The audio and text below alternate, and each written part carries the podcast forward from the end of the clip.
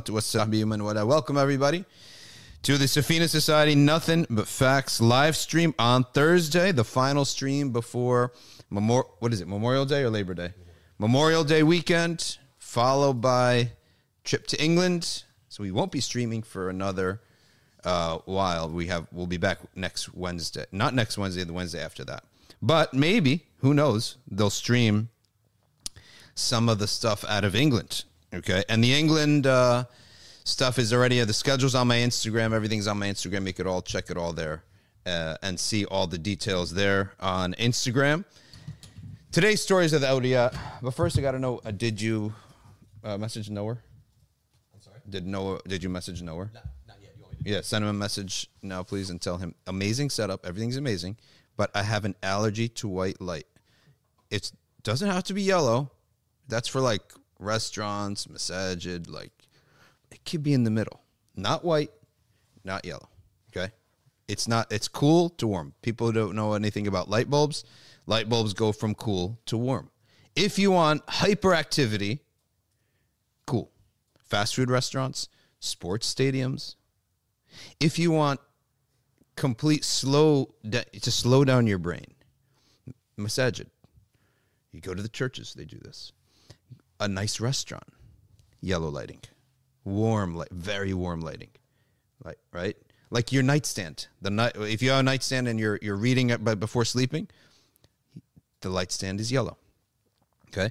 The regular living that which is neither this nor that is always in the middle. Okay? Neither this nor that. Neither is it a fast food or, or a sports arena, right? Speed and hyperactivity and moving quick and industrial almost. Nor is it a rest a restaurant where you, you want to slow everything down and slow your mind down. You go to the middle, okay? And Noah's our guy.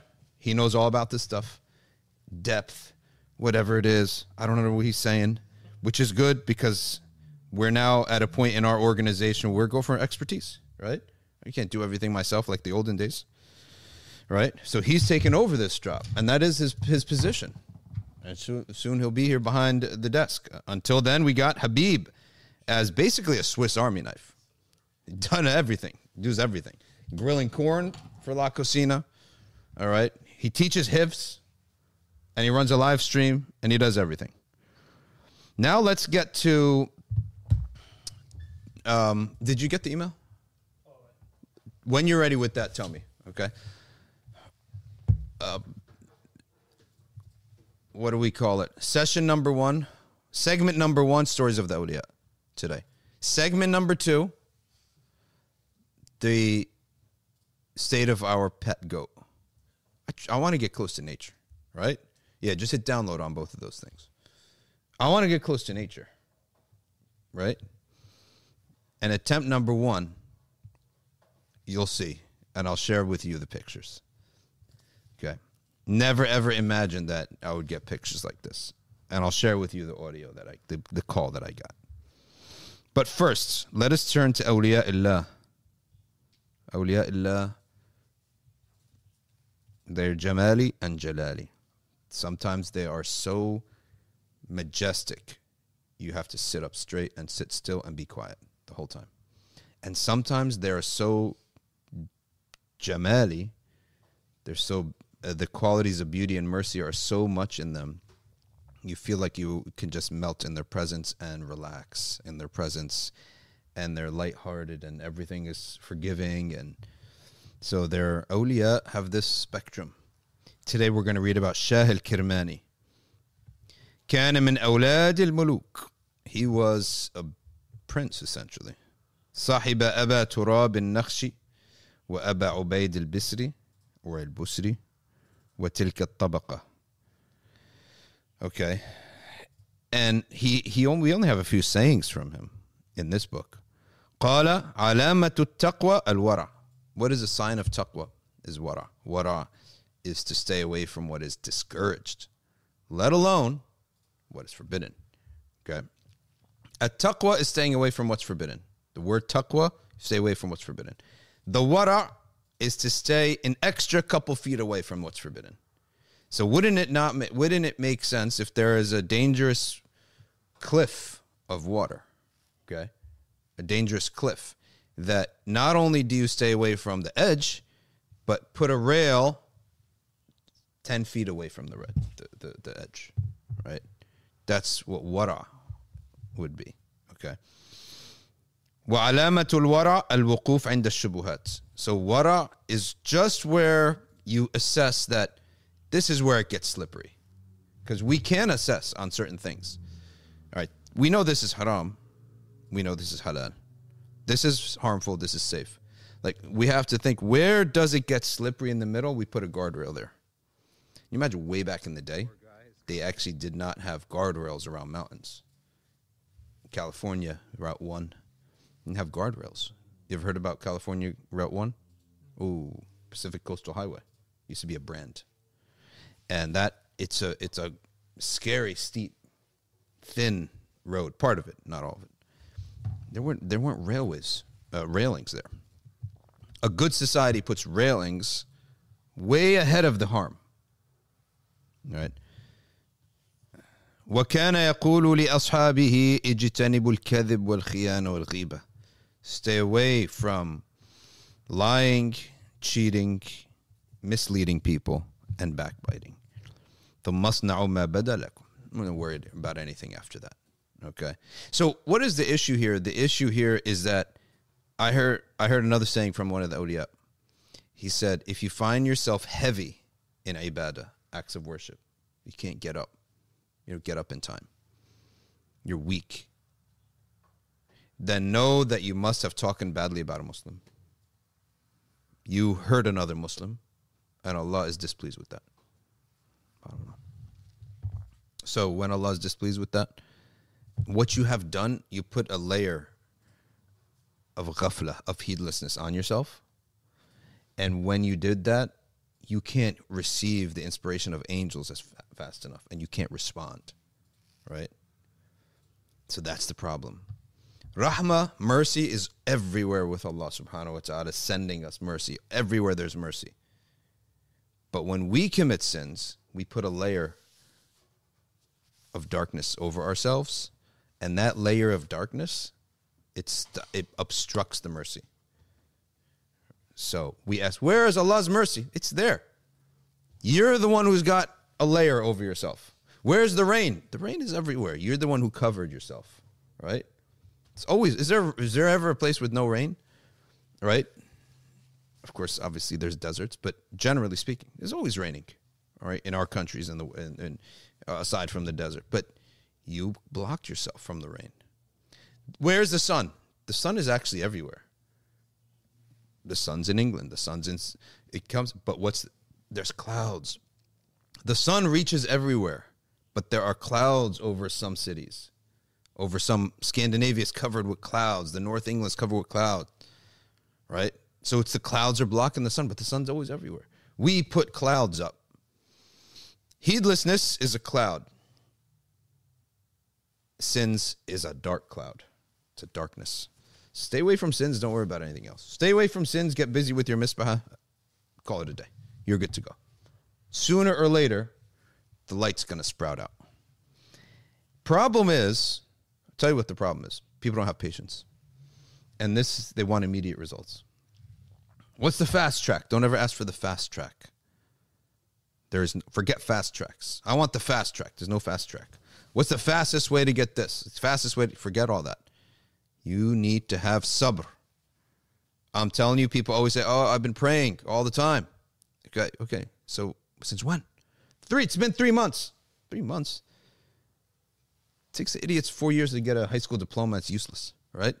GED. Who here, who has a GED hanging? Who has a high school diploma hanging on their on their uh, walls? It's nothing, right? It took four years for you to get that, and it's worthless. You don't. I don't even know where my high school diploma is. Who knows? Some drawer somewhere. Who knows and who cares, right? It's worthless. Now it's worthless. When, at the moment, it was fine, but. من غض بصره عن المحارم وأمسك نفسه عن الشهوات وعمر باطنه بدوام المراقبة Oh, you're a champion in the realm of the malaika and the realm of spirituality. You are a champ. If you do what? You lower your gaze. If you lower your gaze, chances are you will guard your private parts. Okay? And if you do those two things, now your heart is now open to thoughtfulness, to receiving good thoughts, good ideas, because your heart's clean. When a farmer walks around with seeds, what does he do? He looks around. Uh, this soil's no good. This soil's sandy. I don't like this soil here. Okay. Then finally he sees a nice patch of pure soil, puts it in there. Okay. That's what happens. The rahmah of Allah subhanahu wa ta'ala. I heard from one of the, from Habib Omar that different lights that Allah has created are in constant flow in the world, nonstop, like waves, right? But once the land is pure, the heart is clean, it can receive it. No different than a radio antenna. So that wave, isn't that wave everywhere? But it's useless until it has an antenna. So the lights that Allah has created in the world that bring good thoughts, iman, sakina, and all these things okay, to the heart, they're everywhere at all times. But you just got to polish, polish, polish, polish, polish, polish, polish. Never give up polishing. Don't stop. Don't, no shortcuts. Don't rush. And it'll hit you. Okay. It's the same thing for all things in life, not just spirituality. And spirituality made the hardest thing because it's sort of unseen. But if you want to learn a language, if you want to work out, if you want to uh, get abs, anybody can do anything if they have the patience.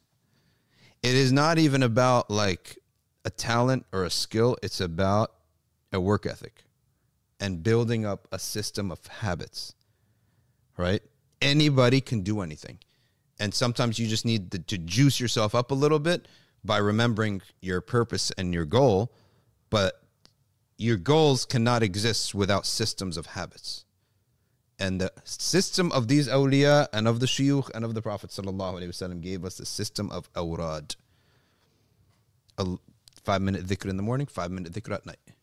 It seems like I achieved nothing today. After a month, I achieve nothing. After two months, it seems like I achieve nothing. But there is a concept of people back in the ancient times that had to break rocks with sledgehammers.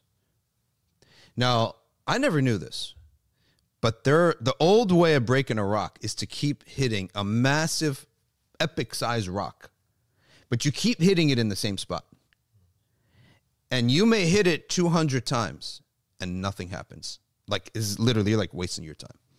On the 201st time, it thing cracks wide open. Right? It's amazing that this is how most success happens, not by being really skilled, really smart. It's by knowing that this is how things happen. So on the 201st time, clearly that strike is not what did it. It's the accumulation of strikes that did it. That's our method in the deen. If you apply that to studying of the deen, if you apply that to real life, it's all the same. Right?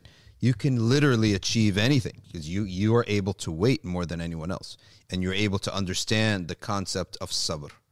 The concept that stuff will happen, I just got to stick to it. And the failures in life to me are the people who want the quick fix. They don't get it, they move to the next thing. Don't get that quick fix, go to the next thing. Well, they realize after 10 years, nothing happened. You're like the same person. You didn't improve. Be- but if you had stuck to one thing, you would have broken through. And that's the key to anything. There's no, nothing is, if something seems difficult or daunting, that means nothing. Just needs more pecks, pecks, pecks, pecks. Okay.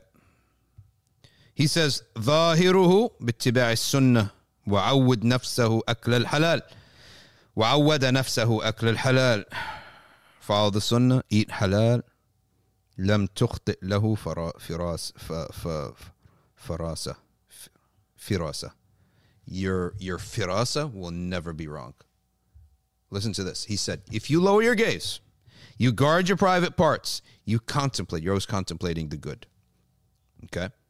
You follow the sunnah as much as you can. You always eat halal. Your insight will always be right. It will never be wrong. Why? Because your heart is now a mirror to the truth. Your heart's a mirror now. Okay? To the truth. What you see in your heart, what comes in your mind, is not an idea that you got, it's a reflection of the truth.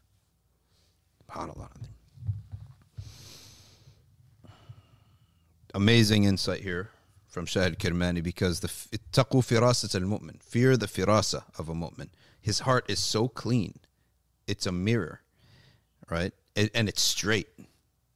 It's not crooked, right? It's straight. And that mirror now reflects the truth. It seems like, oh, this idea, I got this idea. You didn't get an idea. You're just reflecting the truth. You're reflecting the book of destiny. It's a ref- it seems to you that it's my idea.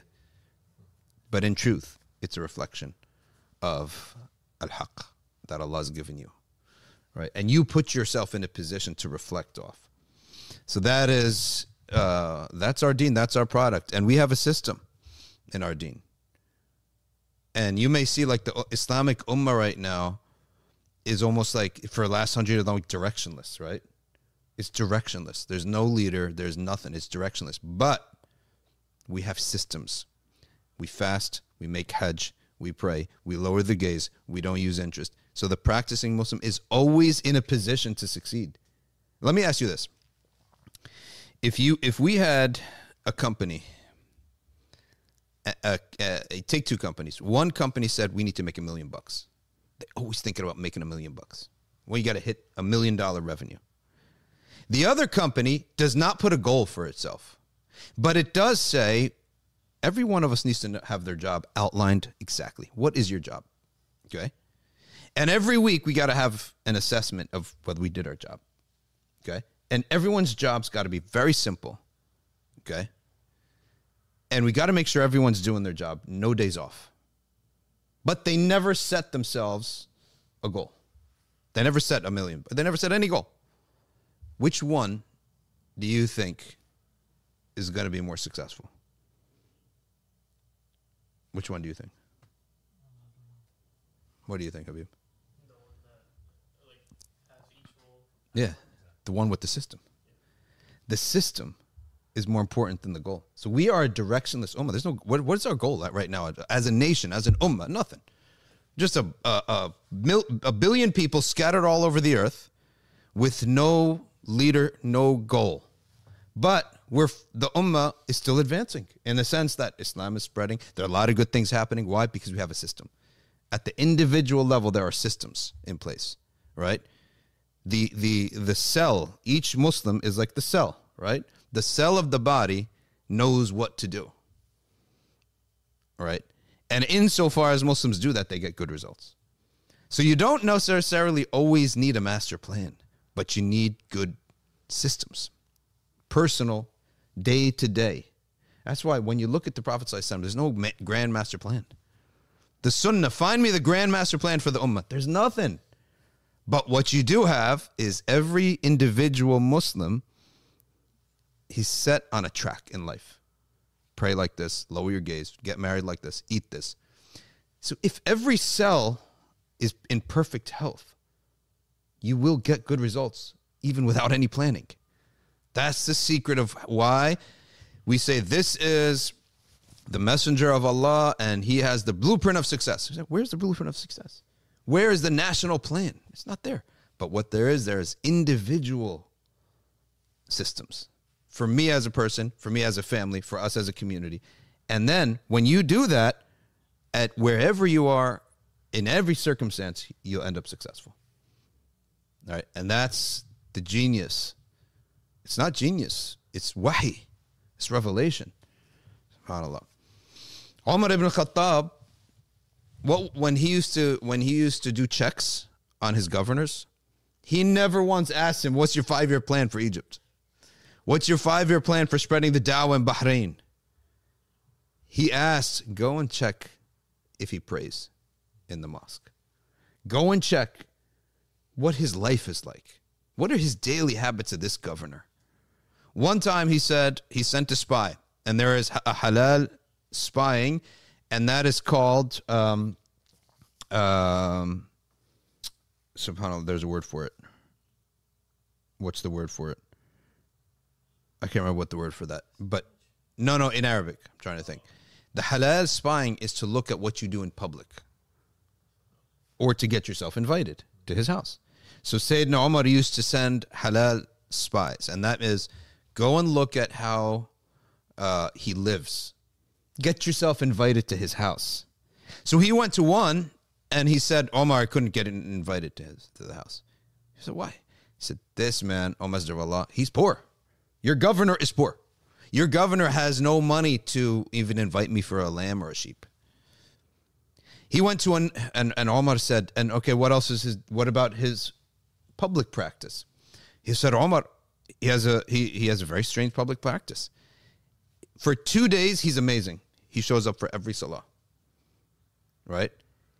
And he has khushua and taqwa, and he sees people from day to night.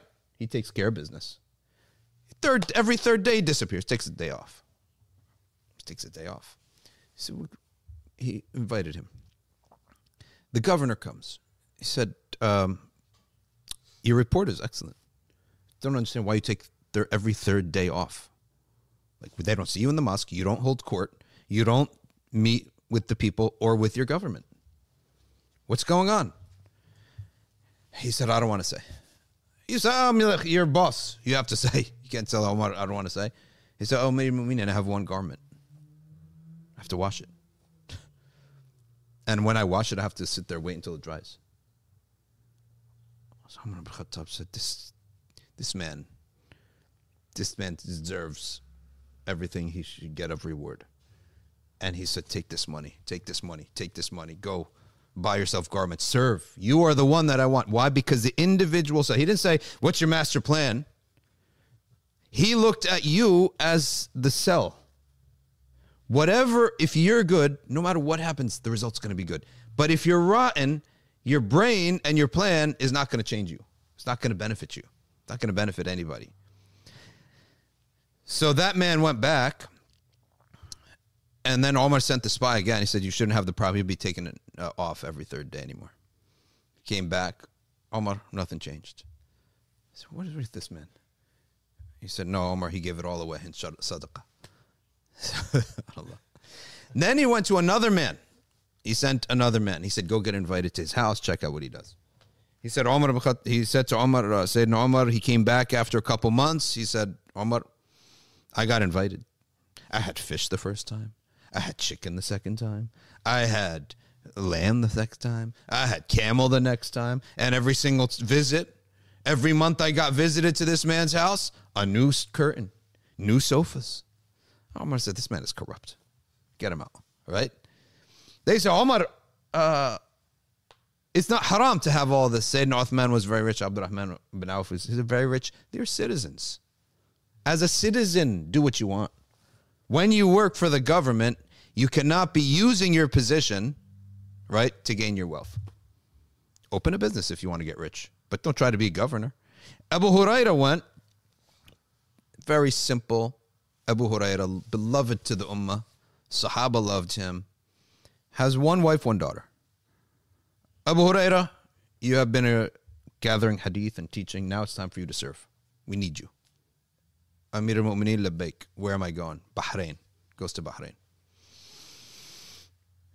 Comes back for the annual. Every one or two years, you make Hajj and Omar meets with you. All the governors.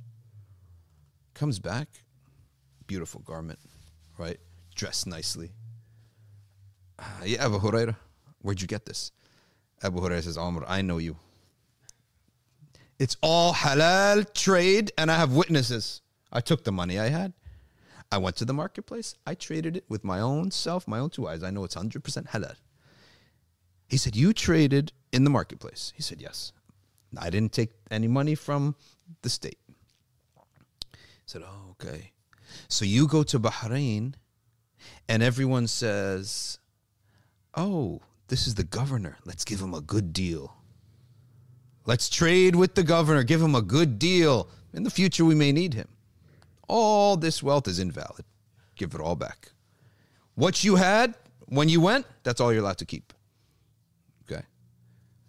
Next Hajj, he comes. He said, I'm resigning my post.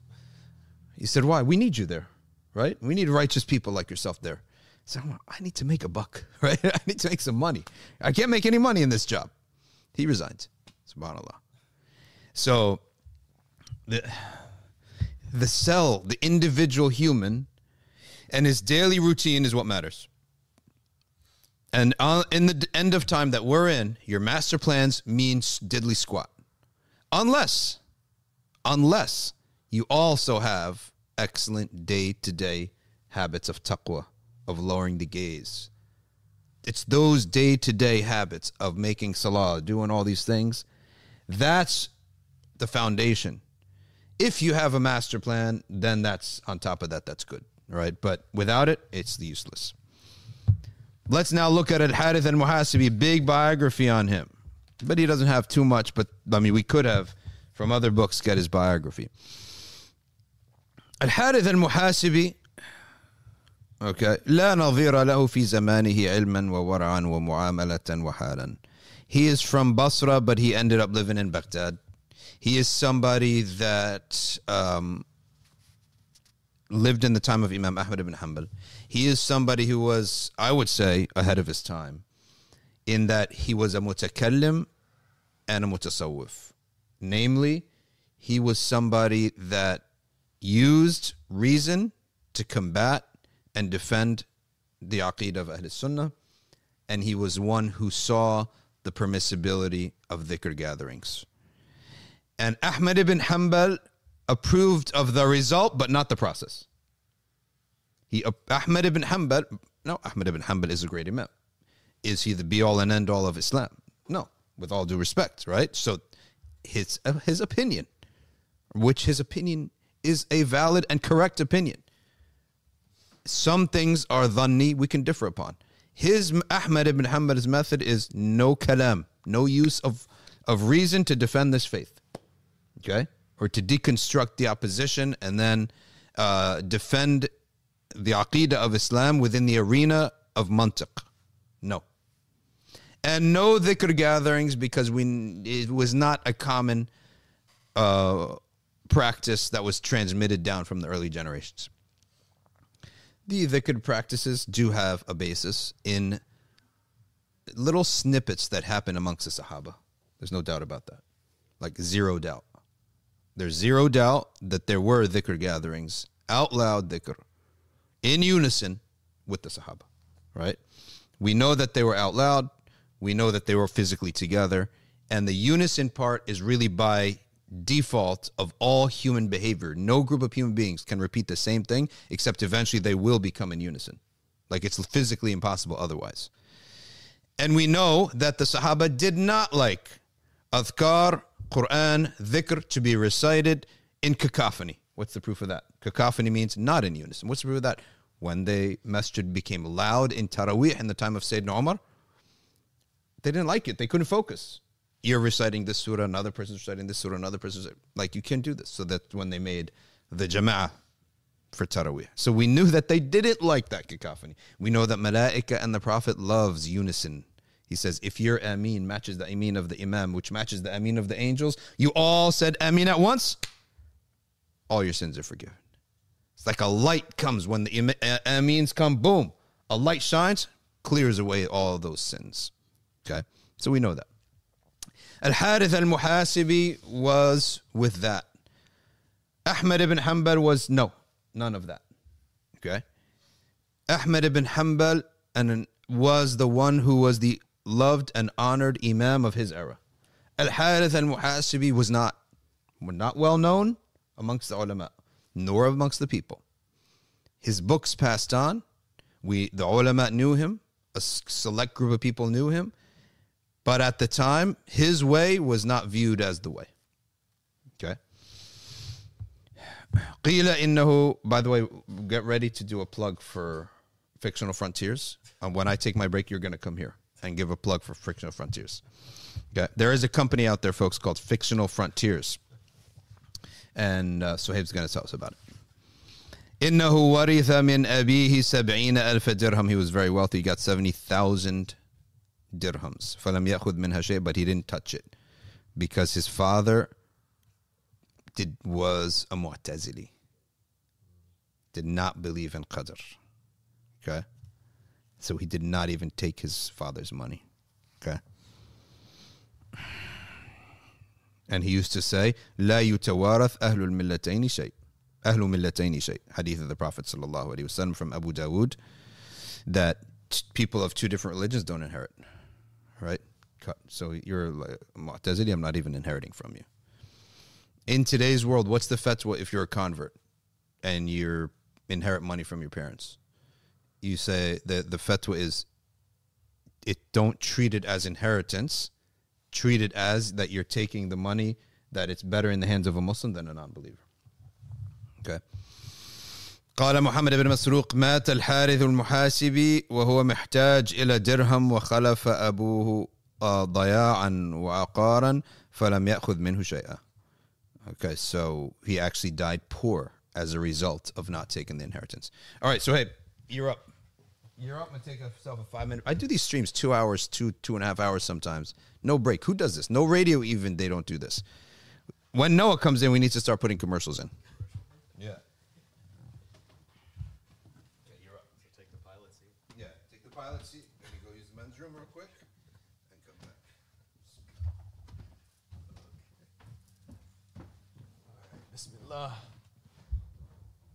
Assalamu alaikum to everyone on the live stream. Bismillahir Rahmanir Rahim. Allahumma salli ala Muhammadin wa alihi wa sahbihi wa sallam. Uh, First, I want to thank Dr. Shadi for his uh, daily Fictional Frontiers programming because it's so inspirational on so many fronts and it gives you so much food for thought. And hopefully, through our initiative, the Fictional Frontiers Initiative, we can do something akin to, uh, akin to that in our own way.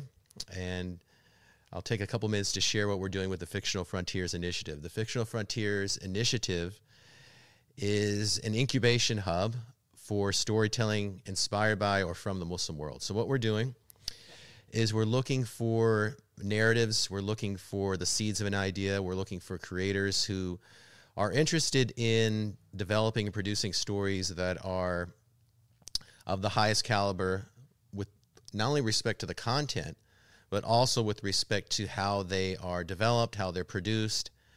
And we are agnostic when it comes to the mediums by which we uh, produce the content.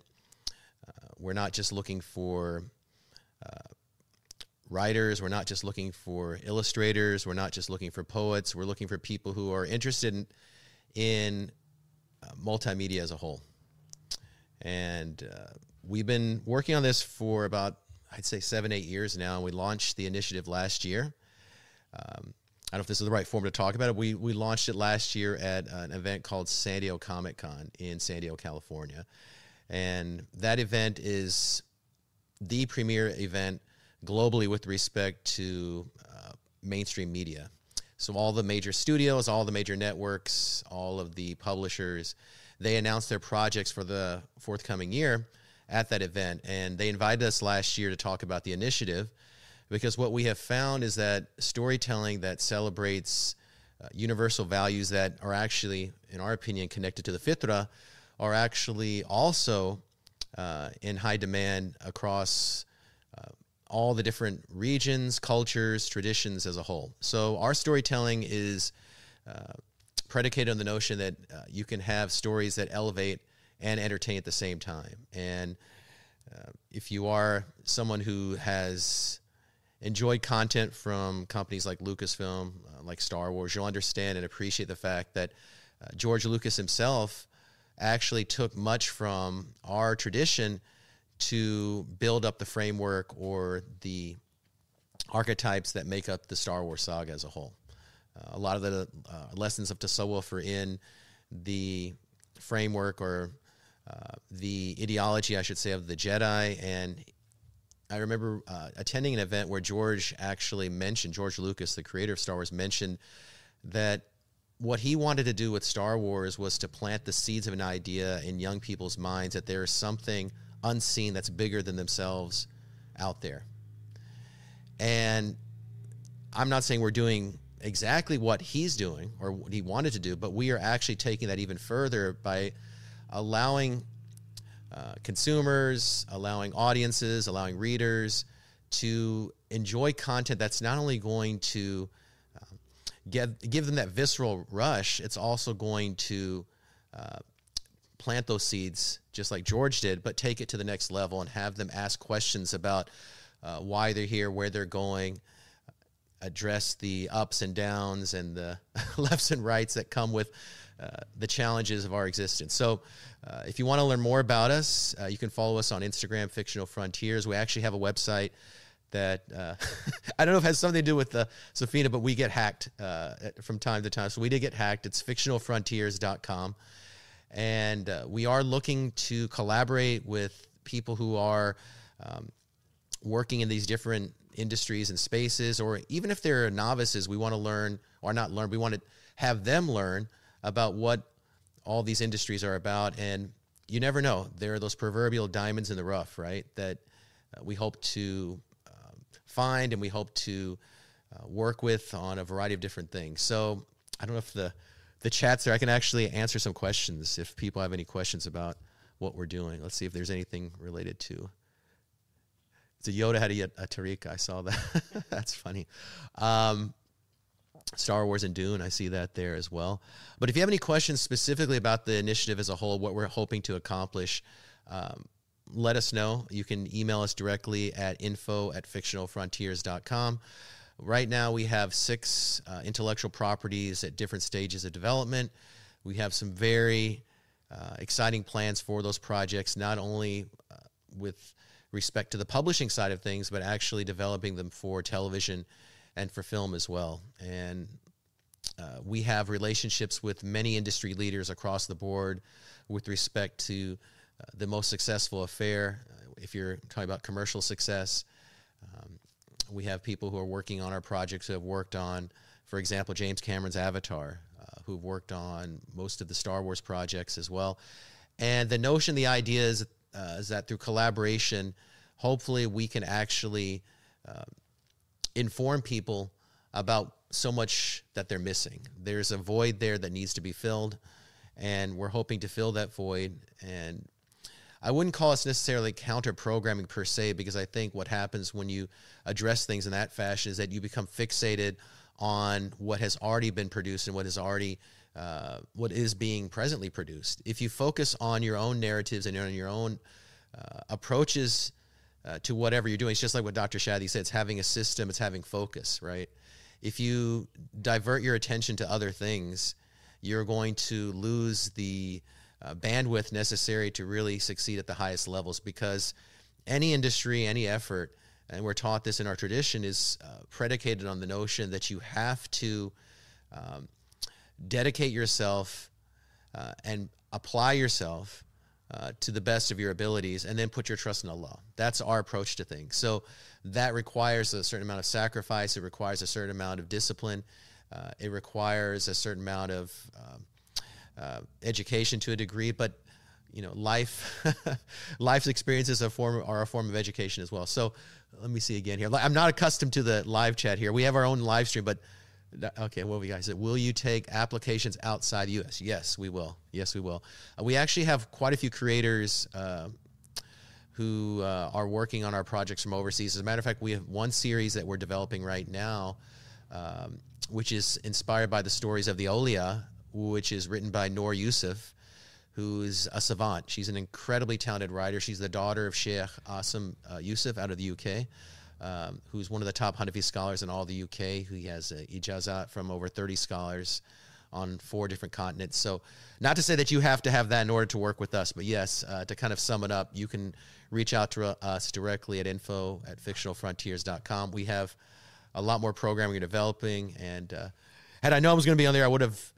I would have dressed more in, uh, along the lines of what's expected from a program of this caliber, but nonetheless, next time, inshallah. Uh, and I think that uh, I'm going to be giving the pilot seat back to Dr. Shadi in a moment. If there are any other questions, uh, have you all worked with any major comic publications? Yes, we have. Um, uh, IDW Publishing, which is the company behind works like Transformers, uh, uh, Sonic the Hedgehog, Angry Birds, um, Star Wars. Uh, we actually had a series, my first series, uh, entitled Jinnrise. We actually had that published through them. It was the first ever series uh, published by a major American publisher uh, that was actually inspired by the Muslim world or the Muslim world story. So that was a series we actually did publish through them, and we do have very uh, solid relationships with all the different publishers. I would. Uh, uh, I do want to make note of the fact that Marvel and DC are not really in line with uh, what we're doing. Uh, they're really much, they're really primarily focused on superhero fare, so that's not us. But in answer to your question, yes. Uh, I don't know if there are any other questions. Yeah, w, uh, yeah, fictionalfrontiers.com, www.fictionalfrontiers.com. And again, uh, we're going to be releasing a couple titles next month, inshallah, that we have in development. Uh, the one I mentioned from Noor Yusuf called Beyond the Forest, and then um, the other series, there it is, right, Beyond the Forest, and then the uh, other series is uh, called uh, The Muhakkik, but we are translating it as Clarion, and it's actually a martial arts series that is inspired by the martial arts schools in Indonesia that have a very uh, long standing tradition of being connected to uh, Habib Omar, for example, and a lot of the different shuyukh. So it's actually taking a lot of the lessons that uh, are part of their curriculum, their programming, and uh, creating a story that actually blends that narrative, exciting fare that is really part and parcel of so much of the pop culture scene as a whole. So we're we're giving you the steak and the sizzle at the same time, so to speak. So uh, with that, I don't know if Dr. Shadi wants to take over. I, I, think I've I've gone on for long enough. I don't know how you can do this for as long as you do it. May Alyssa want to reward you. When That's, I was in school, I used to get needs improvement for excessive talking.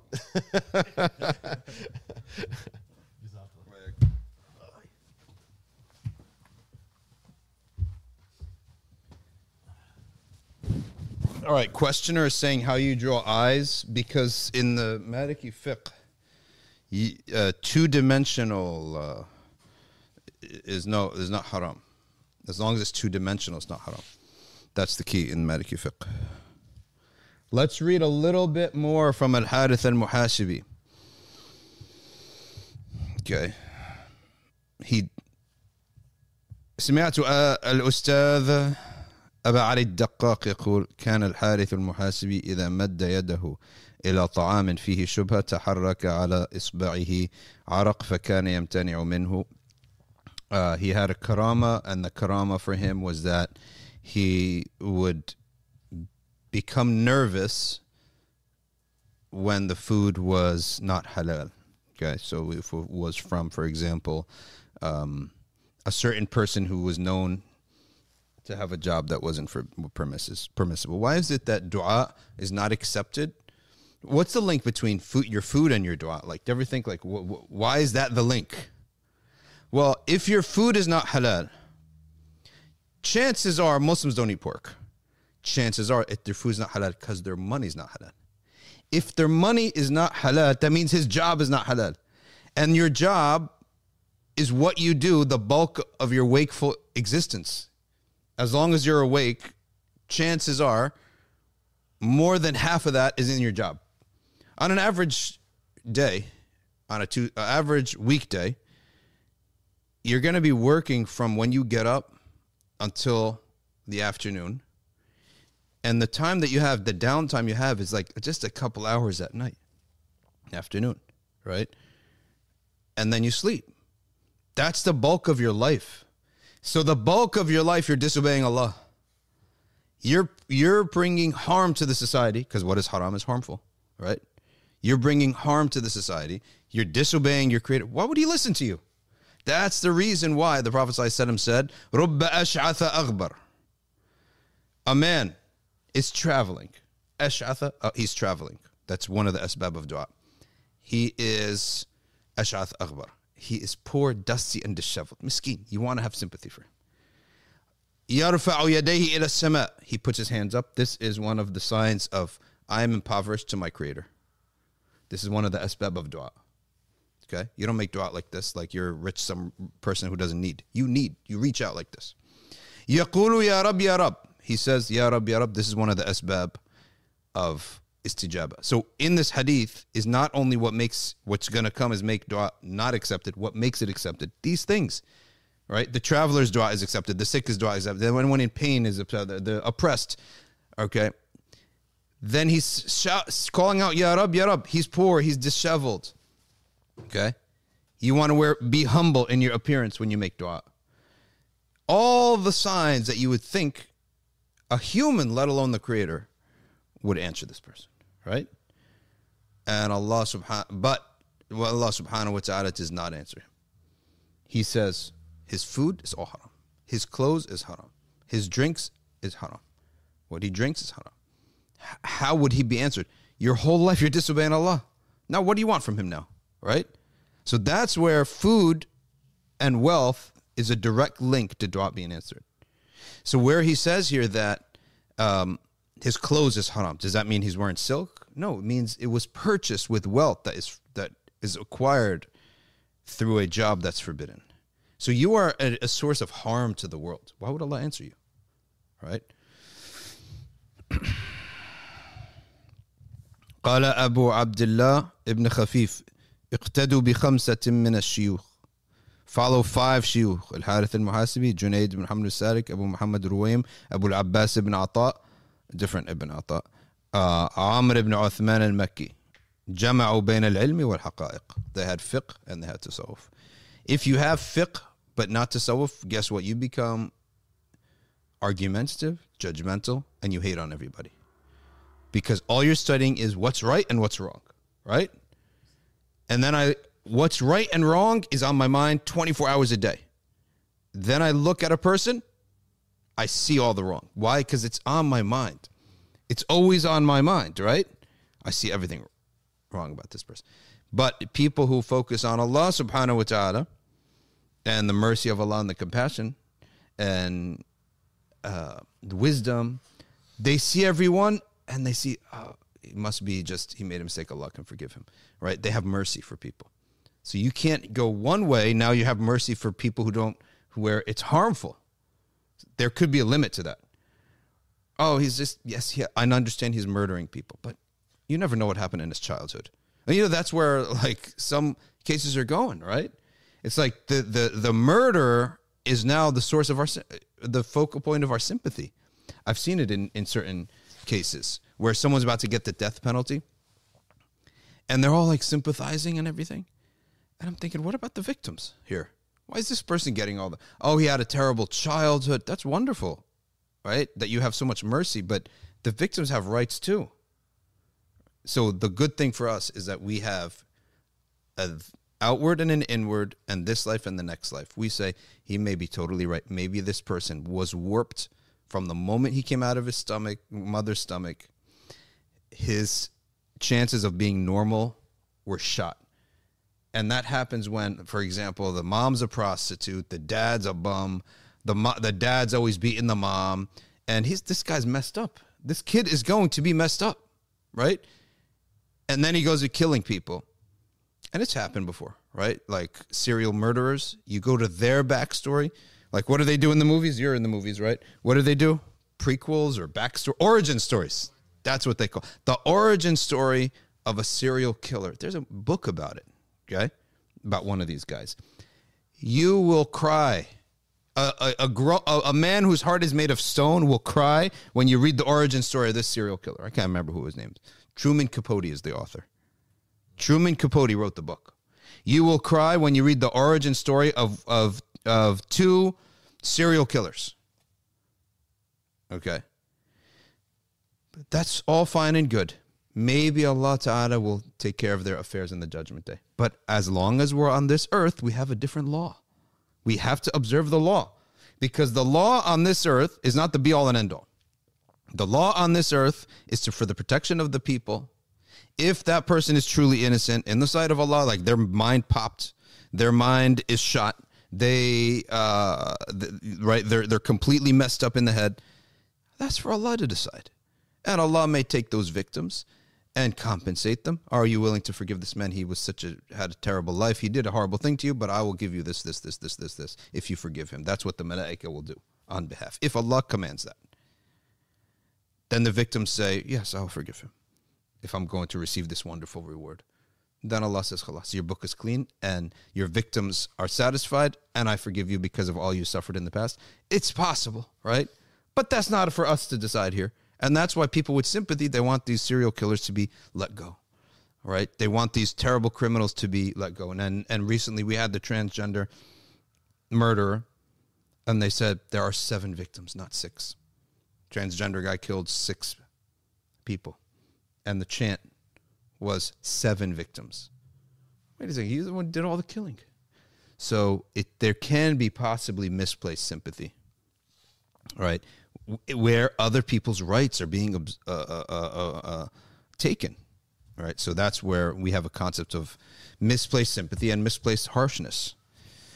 Okay, I can always tell if a group of people they study more fiqh than tasawwuf. Like you don't want to be around them to be honest with you. They could be on the 100% perfect fiqh. Everyone is bad in their eyes.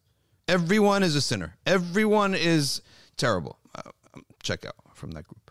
Also they have other side which less in jersey probably maybe more in in the old days in california i don't even think now anymore i don't even know where they are but everything is Rahma.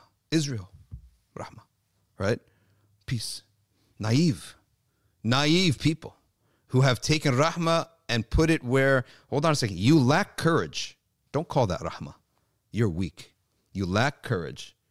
You lack reason. But in order, instead of, you know, like ex- exercising those muscles and developing that quality in yourself, you say, oh, Rahma. I once asked a guy, I said, You're sitting at a restaurant and a guy comes and insults your wife and flicks food in your face of your wife. Do you get up and is there an altercation? He said, No, it's not good for dawah. And it doesn't show the rahma of Islam. Is this not misplaced rahma? Right? Is this not someone who possesses a weakness? And is this not someone who does not know anything about the world, how the world works? Is this not somebody who uh, has problems in his understanding? But yet, let's just cover it up. Rahma. Take the sauce and put it on the old meat. That's what they do in the restaurants. And right, take the overcooked pasta, make it cold, and call it pasta salad. This is how you get away with a flaw to make it look nice. You know, the restaurant's all cheating, right? Sunday brunch. Why are they selling the food so cheap? Yeah, because is junk. Pasta salad is overcooked old pasta. Cut it up, mix it with vegetables. No one's going to know. Make it cold because cold, it's hard, right? It hardens up again and you're fooled eating this rotten food, right? Sunday brunch. These are flaws and personalities covered up with rahmah. Okay. And the job of the fuqaha and the arifina billah that they're doing in these books is to teach us qualities have a time and a place. Yes. It could also be argued that uh, the Muslim has a responsibility towards adl justice as well. So you can still be merciful and still be just at the same mm-hmm. time, meaning that you're not reveling in the punishment that you have to uh, dole out on this individual. I think that's one thing. it's one very important. It's extremely important not to be happy, but you can be happy at the end of injustice. That we're bringing an end to injustice. I'm happy about that. Justice is being carried out. I'm happy about that. But once the victims are being recompensed, there should not be a happiness, a self smugness if you were conquering your enemy, right? Because it's not good for yourself, right? Let alone the other. Forget the other person. It's not even good for yourself. Smugness is just, a, it's something that's going to come back to haunt you. And this is why success is extremely uh, harmful for future success, right? Because when you succeed, it's so easy to slide into bad habits, right? And in the world of sports, how we grew up, they call it the championship hangover. Like you spent your time doing something like celebrating, whereas the team you defeated is training. The team you the team that came this close shows up to camp. They, the players start their own training camp before the official training camp, right? Teams are not allowed to start training camp early. It has to be level playing field. But the players call up each other. Let's meet at the gym. Let's go rent out, um, you know, this place for two weeks was we train ourselves, the core of the team, start training. All of a sudden, if they were training uh, X hours, they're training X times 1.4 hours, right? They're getting up earlier, right? Kobe Bryant went to uh, the Redeem team. He's a bunch of bums. Wake up at like 8. They hang out till 1 a.m., to 2 a.m., 3 a.m., come to practice groggy, right? There one time, uh, and this guy, he's he's like the like what we said, the the individual cell. If it's right, no matter what situation is, good things will happen. He was one of those guys. That's why he had a great career. He- yeah, he was skilled. There's a lot of skilled people, right? Tracy McGrady was skilled. There's a lot of skilled people out there, right? But the one who wakes up a little bit earlier, right? Sleeps a little bit earlier, right? Takes care of his diet a little bit better. It's like all a little bit, little bit, little bit, little bit, little bit, but then it compiles. And that's where success, when you when you dominate over something and you have success, hold your horses a little bit because you can inculcate in yourself very bad things. So even when you do have justice and you are successful and you are better than someone, really bad habits can creep in, such as kibr, arrogance. And all, that's not a bad habit, that's a disease of the heart. Bad habits being that you no longer are are aggressive in doing the good because you think you arrived. That's in everything. If you're to become a millionaire, what's the point of uh, having the same habits you had in the past? So the, the the key for us as Muslims is not to look at the scoreboard of life, rather to look at our engine. Is my engine working the efficient, correct way or not? If that's the case, you will produce 10 times more success and good results than just the one thing that you're looking at. This is what these ulama have always, uh, if you look at it, they're focusing on helping us in the deen. That's the most important thing if you then apply that to akhirah, even I mean to dunya, even you know that'll be a little bit gravy on top. He says, "من صحح باطنه بالمراقبة والإخلاص زين الله ظاهره بالمجاهدة واتباع السنة." Okay, um, if you rectify your inside by checking yourself and being sincere, check your sincerity, check your your your yourself muraqaba if you do that allah ta'ala will adorn you by s- mujahada work hard work he will give you hard work he inspire you to hard work mujahada hard work in ibadah and following the sunnah that's how allah rewards you ويروى عن الجنيدي أنه قال مر بي يوما الحارث المحاسبي جنيد السالك says حارث المحاسبي passed by me one day فرأيت فيه أثر الجوع I saw that he was hungry فقلت يا عمي I said uncle remember see it's not uh, a legend walking here he wasn't like that in his lifetime he was a member of Baghdad community that's it he said يا عم تدخل الدار تتناول شيئا uncle come uh, we have some food قال نعم so he entered فدخلت الدار وطلبت شيئا أقدمه إليه and I went and I told my family let's get some food and serve it to him فكان في البيت شيء من طعام حمل إليه من عرس من عرس قوم there was some food we had from a wedding we had some food left over from a wedding that was given to us Okay, فقدمته إليه فأخذ لقمة وأدارها في فيه مرات. He put it in his mouth, but I noticed he chewed it for a long time. But ثم إنه قام وألقاها في الدهليز. He got up, he spat it out, and he left the house. فلما رأيته بعد ذلك بأيام. A couple days later, I saw him, and I said, "What? What was that?" He says, "إني كنت جائعا وأردت أن أسرك بأكلي uh, uh, أن uh, أن أسرك بأكلي."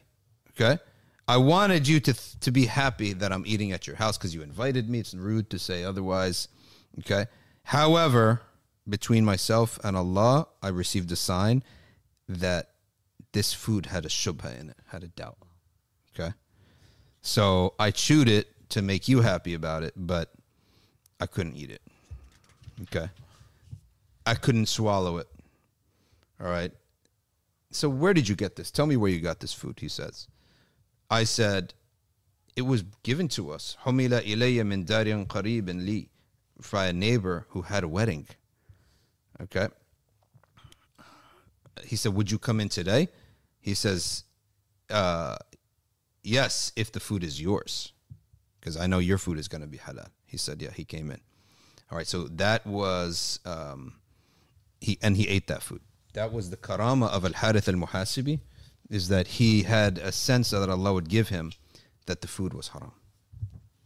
Right uh, the Arifin and the Awliya, whenever something bad happens, such as, let's say, an oven breaks down and you got to cough up a bunch of money, a car breaks down, you got to cough up a bunch of money, the Arifin never hesitate to pay it. They know this is the haram coming out of our wealth. Right? This is the what is shubha that we because we can't. We're only taking into account for what we know. We're not taking into account to trace money back in a chain of transmission. If I own a shop and a guy comes in and he gives me money and I take that, I'm not responsible to say, where'd you get the money? Right? This transaction is halal khalas. So the, the, the zakah, accidents, things like that, um, goes, that's what takes away the, the money the, that's not right. That's why when a, when a person begs from you, what is the perspective of the arifina billah with a beggar? This man is coming to take my money that is not halal. What do you want? Um, just give me five bucks. Give Five bucks. Right? What, what next person? What do you want? Uh, just give me a buck. Give him a buck. Okay? He Allah has sent him to take the money that's not halal from me. Don't keep it. And don't go and be one of those. Now, unless you see that someone is clearly like high, then you give him food. But if it's just a poor person, and say maybe he'll use it for the haram. Hold on a second. You're probably doing haram too. Allah's giving you money, right? If you don't see the clear sign of haram, you can give him the money. No problem. Don't say, you don't, you look fishy. You look suspicious. Okay. You're probably going to buy alcohol. Let me come and buy you an organic lettuce sa- sandwich. One time we had uh, a giveaway food, right? And a guy, we gave him a sandwich and he looked in the sandwich and he said, What the heck is this, man? Right? And I said, Man, wh- why is he upset? He said, He didn't like the sandwich. I said, Brother, what's the sandwich? He had come, his wife made the sandwiches, right? And he said, Oh, it's a cucumber and cheese sandwich. I was like, Man, I wouldn't eat that. You giving a poor, poor guy hasn't eaten in days. A cucumber, are you being cheap? He says, A cucumber and cheese sandwich. I said, What the heck is a cucumber and cheese sandwich, right? Give me some meat on the bones. Yeah. I used to be the I used to be like the closer, like close the. At the end we used to get like this homeless guy who always used to come. So we used throw out all the donuts Yeah. at the end of the night. So I'd be like, Oh, I'll pack you some donuts and you could take Yeah. He's like, Nah man, I want the bagels. Oh, the bagels, yeah. like, I don't want that unnutritious. That's tough, man. I want the I want the meat on the bones. like give me the bacon, Yeah. give me all that, give me the eggs. Yeah. You, you you you come and give the poor the least the worst of things. One guy said, "I'm hungry. Get me something," and a guy said gave him an apple, right? And he's like, "And what do I do with that?" Right? uh, the, we we we look at these people and think that because you're poor, we can judge you now, and you better just take what we give you like a child. This doesn't work that way. Okay. One time, a guy goes and he said uh, we gave him a biryani, like a container of biryani, right? And he goes and he's like, I don't want this stuff, man. I'm like, this is good food. And he, I was like, what do you want? And he's like, I want a peanut butter and jelly sandwich. And they they laughed. They said, we taking or do we take orders now?" I was like, "Make the guy PB and J. That's what he's. That's what his desire. That's what he's craving, right? What makes you're there to make people happy, right? You make them happy with how they make makes them happy. So next time around, I said, "Hey, you make that guy that PB and J, right?" And he made the PB and J, and he get that's like, "Thank you." Right? That's what he wants. I want biryani. I'll take the biryani, right? He wants PB and J. That's probably like something he grew up on. That's what he wants. So, um, that's the thing with the fuqara. They're coming to take the wealth that we have that is haram, and that's why if you don't ever live anywhere where there's fuqara, you're missing out. You are missing out, not them. You are missing out. And we here have e- established a a a, uh, a a situation now and a system for people to easily be involved directly and indirectly with the fuqara. Come and purify yourselves, O people of North Brunswick, East Brunswick, South Brunswick. All right, with the ni'mah that Allah gave us, come and support the soup kitchen. Okay, come and support the soup kitchen. All right, we're going to be asking for support soon. La Cocina. I don't even know if this is the the the, the, the go to La, if you check out La Cocina 367. Okay.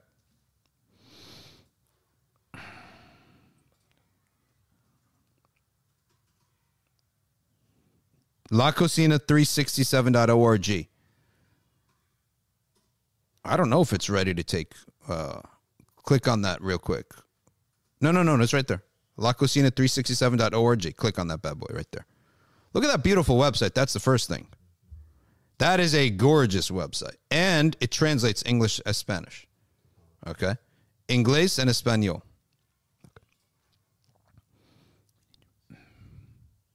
All right. Look at this gorgeous website. Gives you all the basics right there. And go up. Hey, you, but you're not screen sharing this, right? Right now? Okay. Later, people can go look at it. Go up, click on the donation button, and you could donate 100 bucks, 50 bucks, 25 bucks, 5 bucks monthly. Okay? And start supporting our soup kitchen. Okay? Look, oh, you know what? I love this website. I get to see who's on our websites at all time. Qatar, someone from Doha just signed on. Someone from Cambridge, England just signed on. Someone from Ankara, Turkey just signed on. Someone from Lombard, Illinois, Prof. Sadar Salam just signed on. Okay. And by the way, the the person from someone from Toronto, Canada just signed on. Someone from Alpharetta, Georgia just signed on. Okay. And you'll see basically we have a very, oh, a lot of people. Hanwell, United Kingdom, Milton, Ontario, Orlando, Florida, Dearborn, Michigan. Okay. Huh? I put it in the chat. Yeah. Um, McKinney, Texas. Listen, our goal, United Kingdom, our goal every single day rain, sun, shine, snow, what have you. No, for, don't put the LaunchGood. It's not up yet. Okay. Yeah, you guess you can put that up. All right. Peterborough, United Kingdom. Seven days a week, hot meal. That's the goal. When? By 2030. How? By having a monthly subscription, monthly donations that go to a special account, and we will parse out the exact costs of a meal per 100 people. Like uh, uh, a dinner per 100 people, and the staff, the foil, the heat, everything parsed out so we know what a day costs for 100 people. Then we raise the and all comes from the monthly, and you get the reward for it, and we get the reward for doing it. Lawrenceville, Georgia, Hounslow, UK, Cardiff, England, Brussels, Belgium, Connecticut, United States. MashaAllah. All your support is direly needed to make this. It can't happen otherwise. Plano, Texas, Cambridge, Massachusetts. Okay. Okay. Belleville, Ontario. So we are highly grateful and thankful to you. We can't do this good work that is so satisfying to the heart without all yours, uh, all your help. Auburn, Alabama. Someone is on the website today. Okay. I love this app. Right? Tells me who's where, where they're coming from. Now listen up, folks. The news you all been waiting for. We try. I want to get close to nature. Okay. Shout out to Ramsey, New Jersey. We went off and we got ourselves a goat. That goat could you center me on the on the what you're just about to put up? Center me there. And that goat is that from the bottom? Show me the goat picture. Yeah. Okay. Good. That's fine. Now, actually, shrink it a little bit so we can see the whole image. There you go. That goat spent last afternoon in the New Brunswick County Jail, uh, Police Department jail. Take a look at the picture, folks. That's what happened to our goat. Went to jail. They took the goat.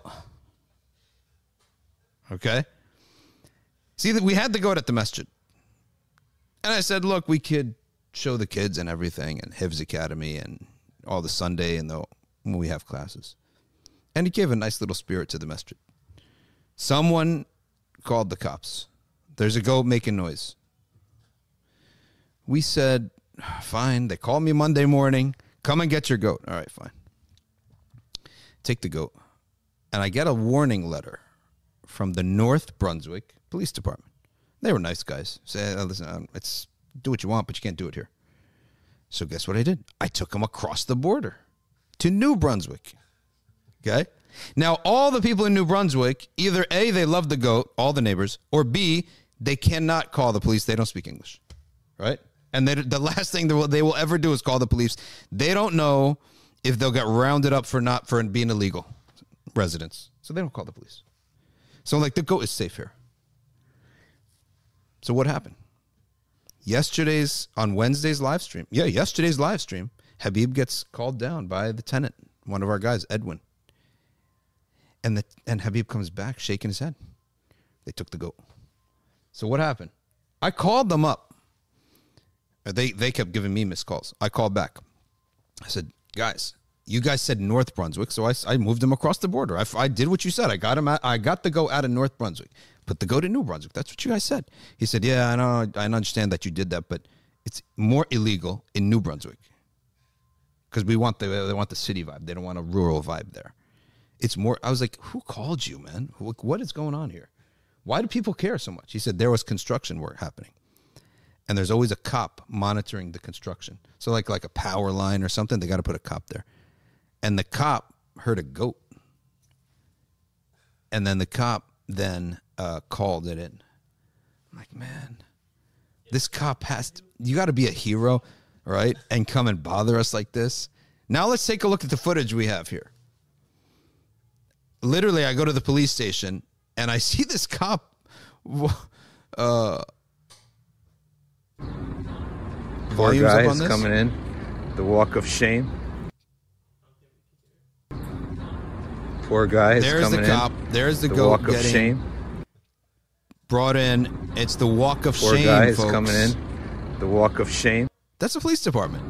That is the New Four Brunswick Police Department, in. bro. The walk of shame. They had it in in jail.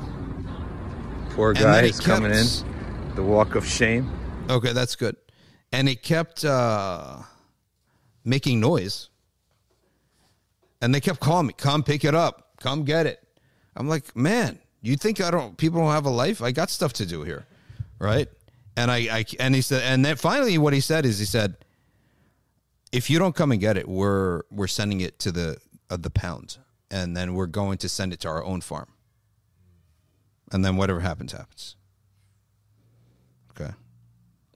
When I spoke to them, they were saying like they were gonna like take it away for good, Yeah. but then you had to like bargain it to like, no, like let us get it back. And then what did he say? Uh, they talked to each other. Did they say, "Ah, the guy moved it to New Brunswick"? Yeah, yeah, they're like, they're like we've been chasing this guy. Man, unbelievable, unbelievable.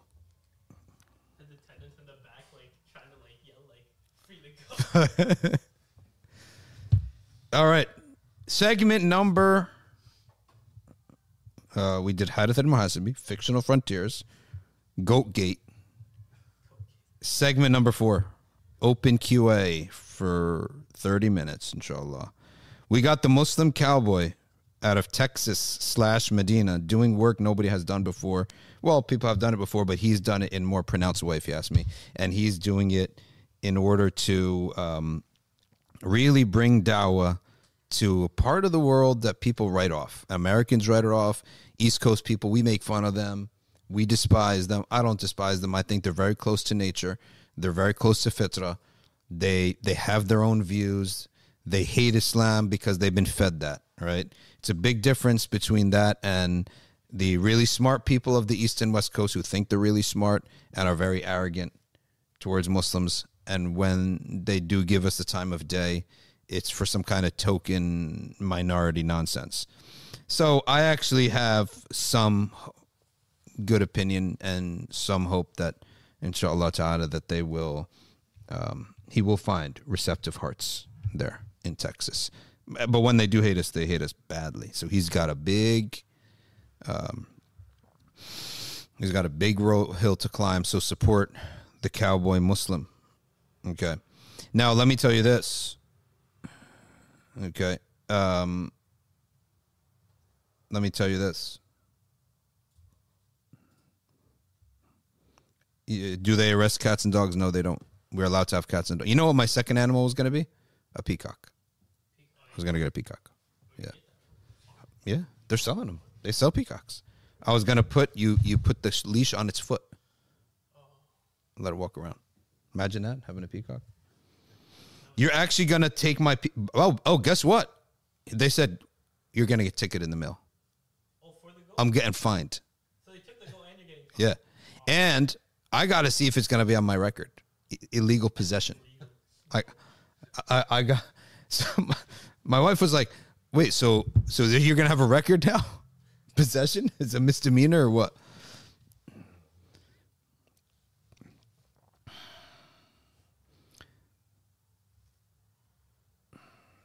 There are no an- goats, sheep, anything allowed in North or New Brunswick. All right. People are allowed the animals that their township allows. So two towns away, you can have a full farm if you want. Yeah, like the farmer is only ten minutes from me from my house, but he's in another town. Is there a book, says HR, on what fitra is? Everyone is using the word fitra, but when asked, they point to the heart, but when asked, they give a strange response. Fitra is um, the inherent nature of a human being. It's not something that you're going to read a book about, but it's something that you can tune into by being close to your family, close to your parents, close to your kids, close to nature, close to your spouse, close to the masajid, and far from the opposite of these things clubs, drugs, alcohol, pornography, women, garbage, okay, things that are unnatural. As we Muslims and old old fashioned understand as natural. Okay, we're not going to get into that debate with contemporary views of things. Okay, but the um, um, that is how you get in tune with your fitra. A farmers are always on the fitra, right? Like when there's there's correlation and causation when it's like hundred percent. I can't say scientifically it's causation, but when correlation is one hundred percent, there's clearly must be some causation there, right? So if farmers, farmers, actual farmers who deal with animals day in day out, they're close to their fitra, right? They're close to nature, even when they're not Muslim. They're close to their their fitra is clean, right? Um, people who who are trained for marathons, and they run. They are runners. People who are true runners who run in the two and three digit miles a week. Right? They're all thin. It's a hundred percent correlation, right? So there must be some causation there. So what are some systems in that we should have in place to gain closeness to Allah, says Owais Jamid. I believe that aside from the obligations and prohibitions, there are two systems, two things. You have to build them into your life. They should never, ever, ever, ever, ever leave your life. Number one is the daily dhikr through the awrad. And you can get the awrad, listen to them, everything. SafinaSociety.org forward slash lowercase wird, W I R D. The word wird is anything you do every day. So that's the first thing. Okay. That is for your own daily routine. What's the next thing? That go to the house of Allah minimum twice a week. Jumaz one, go another time. That's so easy. It's really, truly so easy, right? Do this for a year. See what happens. That's it. How easy is this? The the wird, you can play it and recite alongside with it.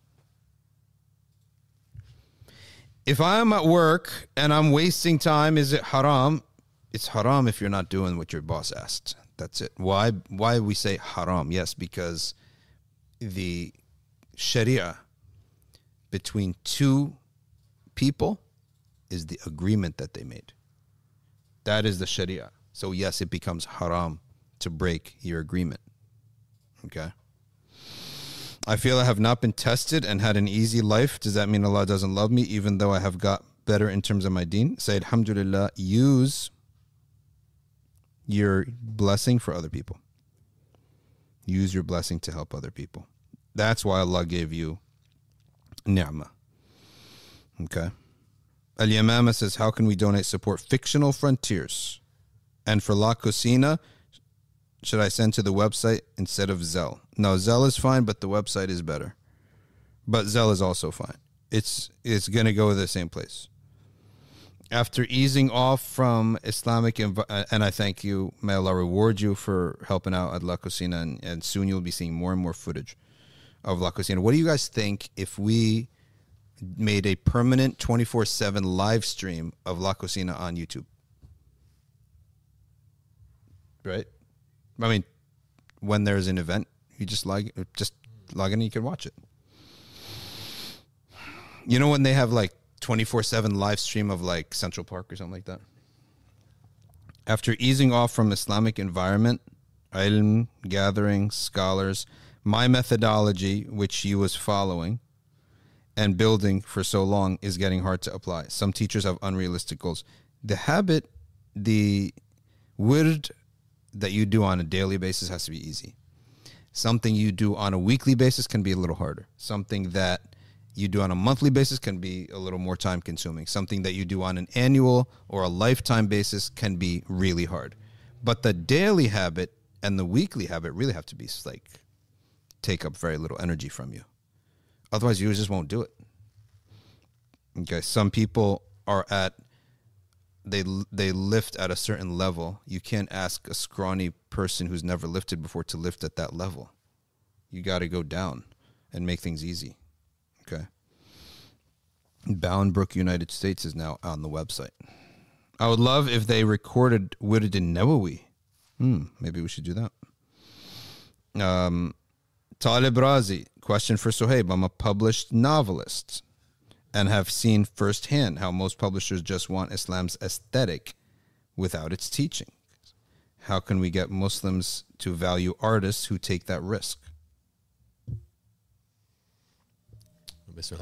Uh, in answer to your question, I think there has to be, uh, first of all, an understanding of what the parameters are with respect to the stories we're telling. And that's one of the things that the initiative is actually going to be actively doing.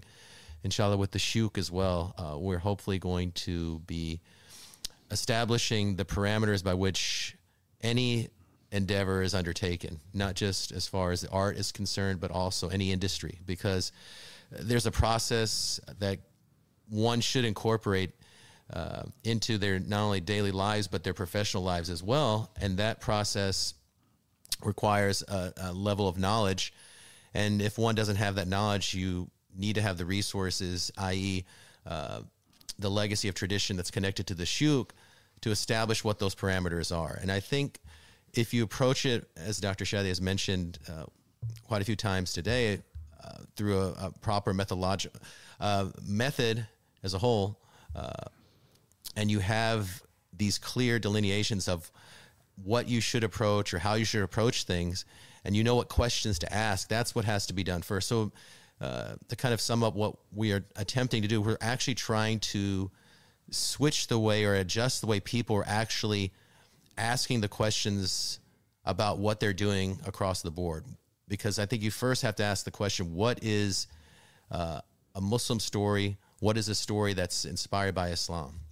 And you're right. It's it, it, most publishers, unfortunately, are looking for uh, tribal Islam, if you will. You know, this idea that uh, we are an ethnic group, and the beautiful thing about our tradition is that we are an ummah that crosses all color lines, all ethnic lines, all language barriers, and basically, it's a it's something where we are not actually focused on a particular group or place. We're actually focusing on uh, a belief or an adherence to Iman, uh, Islam, and Ihsan. That's what unifies everyone. So that's the approach we're trying to take, and we're actually trying to, and actually, to be honest, is succeeding. I think quite a bit, um, even in the early stages, on a lot of different things we're doing to reframe the question of what a story is that's inspired by Islam and is pulled from our tradition. So yes, you are correct. That's what a lot of uh, publishers in the West are doing, but. Uh, it's a big world out there, and I think uh, at the end of the day, what you'll ultimately see if we continue along this line is that uh, money talks. And when you have such a huge, large consumer base out there that does want true um, uh, adherence to the tradition within the proper parameters, I think they'll fall in line to a huge degree because the numbers will be too much for them to ignore. It's it's an extremely important work because kids will seek entertainment, whether we like it or not. Not any kids, adults will seek entertainment regardless. So there has to be a halal alternative out there. There has to be.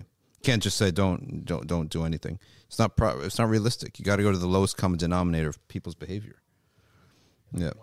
Yeah. And I think that going back to that reframing of the discussion, the one thing that uh, has happened over the last couple hundred years is that we have gotten away from the notion that artistic expression, when it's uh, uh, manifested in a halal fashion, is actually a form of ibadah.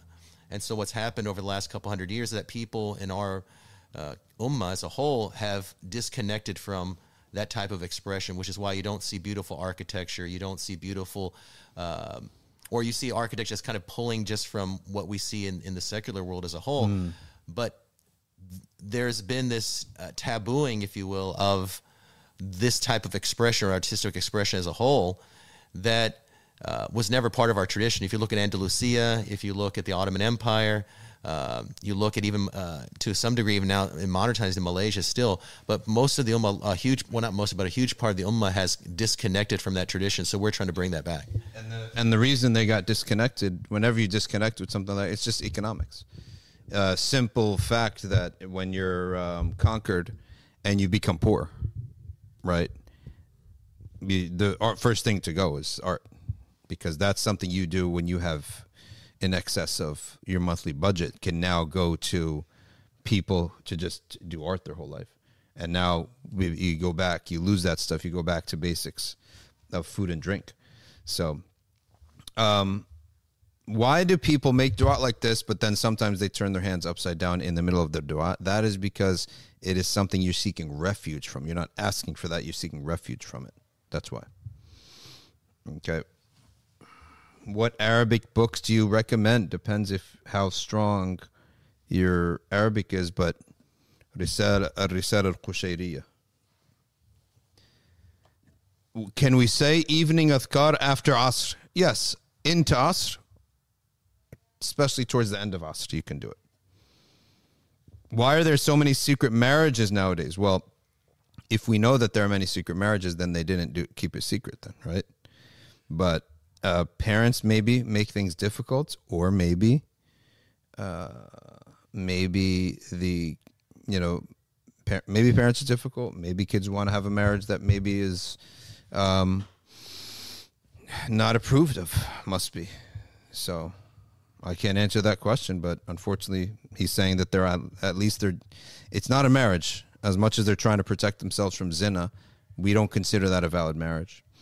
Um, someone's going to Malaysia soon. Bukhari's going to Malaysia. Um, majority Sunni. Can I pray behind them?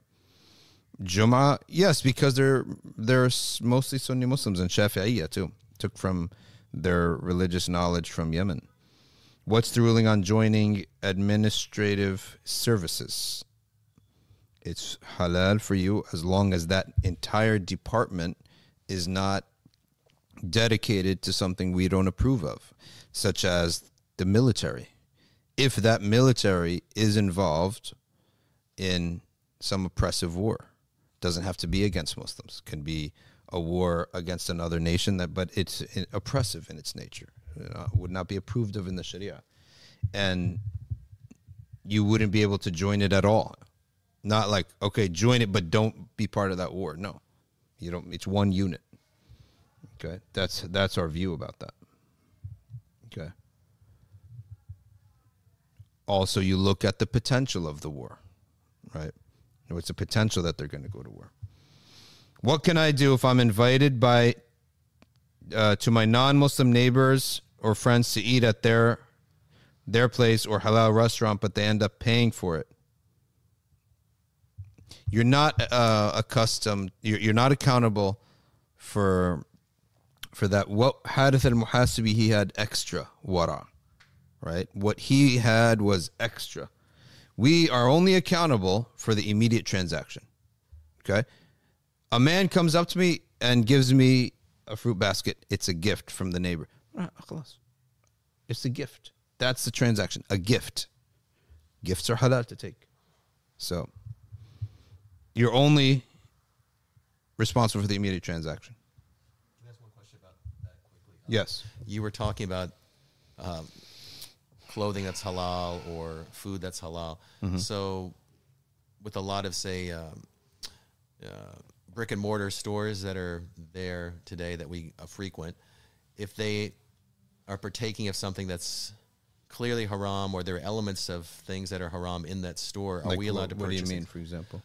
You know, like um, you know, maybe there's certain celebrations or certain traditions that they're marketing or promoting to some degree at a store or whatever. Is No, it- you're not going to be held accountable for that unless the, the store is becoming like over the top, clearly delineating their support for this or that. Um, but if they have a product here and there, we're not accountable for that. Uh, otherwise, it would be a hardship. If their general business model is something halal, that's acceptable right, for us to shop there. Um, Allah Kusina live stream may harm the dignity of the people who use it. Well, it's just a free dinner. That's all it is. Uh, it's not something where you're, um, you know, um, it's a free dinner. It could be people who eat there who have no, they're not impoverished. I don't think that it would necessarily because it's just a free dinner. Okay. What's mm, okay? Let's take the next question here. An elderly lady, Muhammad the Mohaz says, an elderly lady at the supermarket asked me to get an item on the high shelf for her. It was alcohol. I was too shy to ref- refuse. Was I sinful or rewarded for helping her? You're sinful. ZF says, Sheikh, a message for you. Visit Masjid Ghawthiyya when you visit Bolton. Okay, inshallah.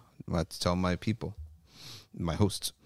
Aisha Davies says, Assalamu alaikum. Are all the UK venues released? Yes, they are. Are you coming to Cardiff? Okay. Coming close to Cardiff. Let's pull up the jadwal. All right, here is the jadwal. Jadwal is the Arabized version of schedule. May 31st. Wednesday, May 31st, 7.30 p.m. Harrow. I don't know where Harrow is. London, maybe. Next day, Thursday, Birmingham. June 1st, Birmingham. Next day, Friday, Jum'ah at Mustafa Mount. Same day, Bolton, 7 p.m. Okay? Bolton. Saturday now, High Wycombe at 5 p.m. Sunday, 5 p.m., June 4th, Milton Keynes. Okay? At 5 p.m. Same day. No, no, next day, Monday, June 5th, High Wycombe at 7 p.m. Tuesday, June 6th, departure. Okay? Um, that's the schedule. Hey, why don't I send this, email this to you, uh, Habib, and you could put them up one at a time.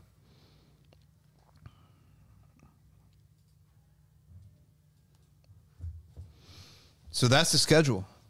And I, I'm taking it as like a humble tour just to go see the Ummah, see the Ummah, and talk to the Muslims and meet the Imams there and give them, and you know, benefit from them, and also to try to. Uh, did you get it, Habib? Did it go through? Yes, it did go through. Right, um, just to benefit from them and and to meet the Muslims there and things like that. Next question. What about the dignity of the people? Melody said that. Hmm, I don't know.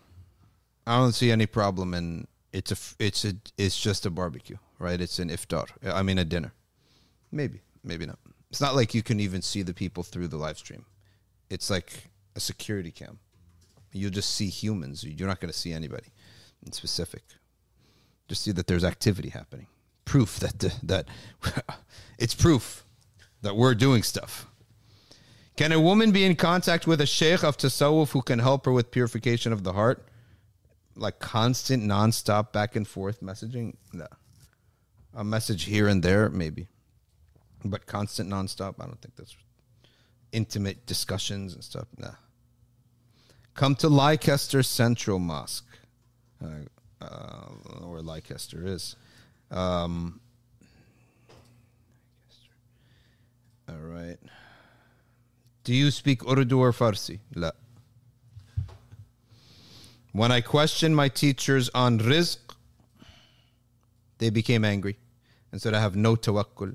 Uh, that's not right. I told them I followed you on every step, and even Islamic business studies, they got angry, I apologized, and left. What? Allah gave us asbab. Asbab are beautiful things. But we know what they are. They're asbab. Just means. They're just means. They have no power in amongst us. Stretch that pick a little bit. Yeah, stretch it a bit because it's uh, no, no. You're on the wrong one. Yeah, the big one. You can see the bottom of it is still not. It's not covering. Yeah, there you go. Pull it down a bit because the bottom is not covered. There you go. Pull that. There you go. That's good. Perfect. Um, means are not. They're not. Uh, the means are not. Uh, they have no power in themselves. They're just means. Okay. So, but although they're just means, we're obligated to, to go with them, to use them. What's wrong with that? And there's wisdom in there. You learn in the process of taking. Asbab are teachers too. When you take the asbab, you learn. Have to take asbab. Skipped question: Hizb al-Azam or Wird al-Latif? How to balance both? Eh, whichever one you're doing. If you do one, stick with it. If you're doing one, stick with what you're doing. If you don't, if you're not doing one, then Wird al-Latif. What happened with Junaid al-Sadiq and Mansour al-Hallaj? Long story. Why people are having secret marriages? Because it's their second marriage. Drama. What's the maximum length of hair for a man? He should not look like a woman. The shoulder's length is what the Prophet ﷺ had. Why did Sayyidina Isa not get married? Allahu. We, we can't answer that. I don't know. Have the answer to that. Waqar Ali says there is an event in Birmingham. I did want Cardiff, but just limited. Okay. Learning Arabic books. I'm reading Medina book series. Keep it up. Keep up the Medina book series. Okay. Aisha Davies says Cardiff always gets sidelined. Yeah. Where is Cardiff anyway? Isn't that like been there. the print? It's in Wales. I've been there before. I don't remember the. Is it is it next to Wales? Cardiff? No, no, it's with a D. Habib's looking it up, writing it with a T. We don't even know what Cardiff is. Click, uh, yeah, click enter. Wales. Isn't it in which is technically? Is it in Wales? It's capital of Wales. It's in Wales. Very interesting because they have preserved their own language. You know that Welch. Mm. Welch. It's its own language. Like more west over here. You're in London.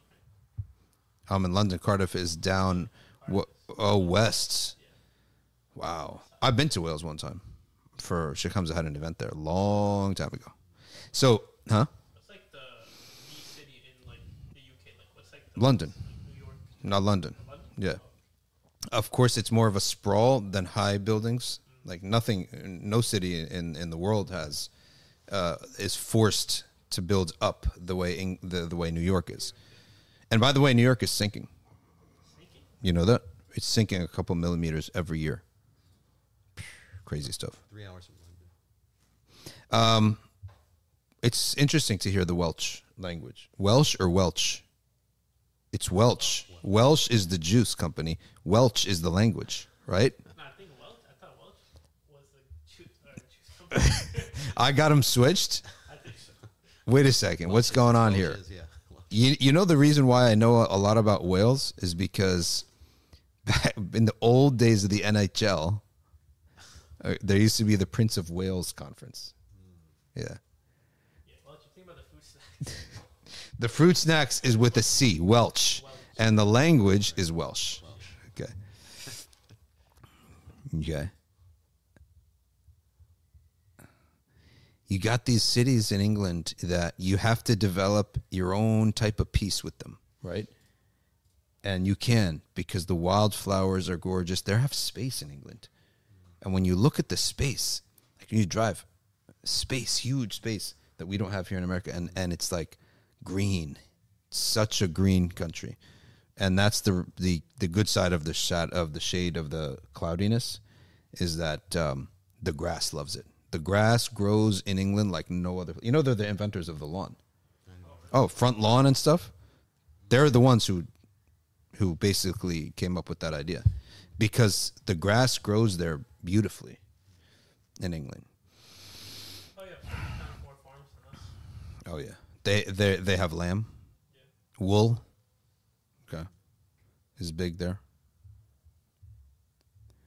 Would it be permissible to work for a voter education site when American politics is not compatible with Islamic values?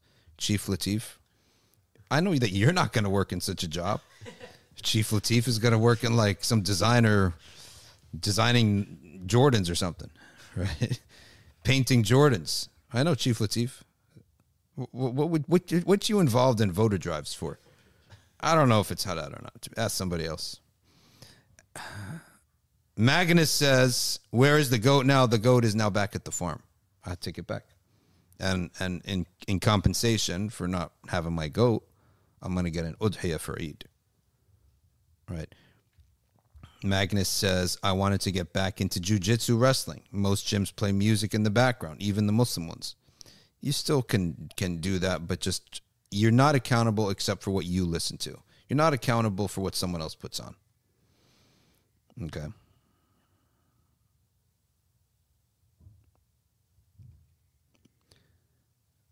Learning Edip says Welsh people are lovely. I visited Cardiff and along the coast of the southwest last summer. Okay. Leicester, you pronounced it wrong. I pronounced it as I saw it. I'm innocent, right? Leicester. Leicester? No, it can't be Leicester. Why they have an E I C? no, it doesn't make any sense. That would be absurd, right? the Lester would be L E S T E R.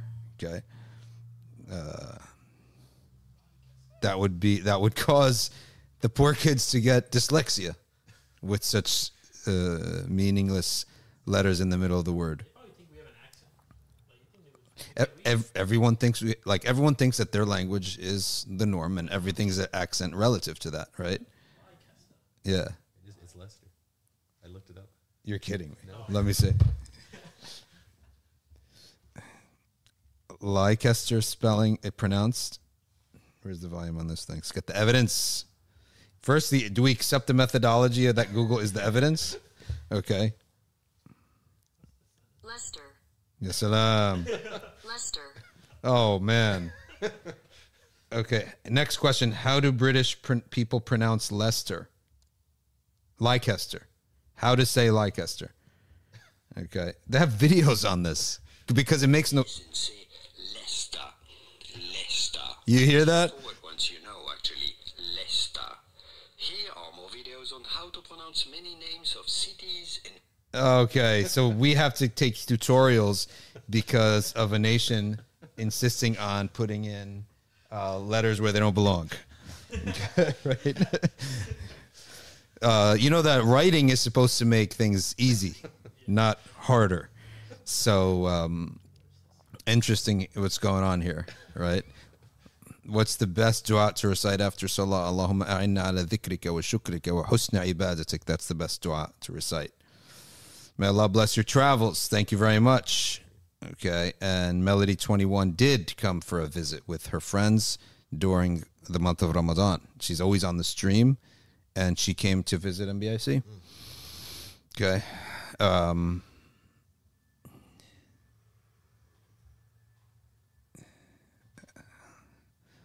Okay. Did you put up both events? Stick it there. Just keep it there the whole time. Yeah, keep one of them there. The first one, I guess. Okay. Can you speak about Kitab al-Ri'aya li-Huquq who? I don't remember that book. I have to look it up. I don't know much about that book, but I can read it and get a sense of it. Okay. Are we coming to Birmingham? Yes, we do have an event in Birmingham. Okay. All right. Worcester is another. Worcester sauce. We call it Worcester sauce. It must come from England. When you have a steak, when you have tomato juice, you put Worcester sauce in it. So they have another one. Uh, you have a Leicester in the U.S. too. We do. Change the spelling. Right. New Brunswick somewhere in, in UK.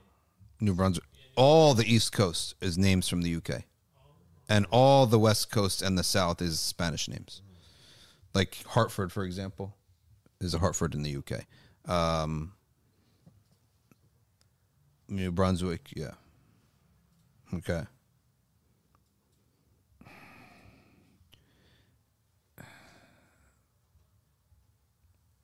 Okay. how to deal with people who are overly lenient with music and that it's maximum makruh. Uh, you can share knowledge with them, but Allah will take you to account for yourself, what you pers- purposely do. My kid's Islamic school has implemented a late fee if the tuition is not paid on time.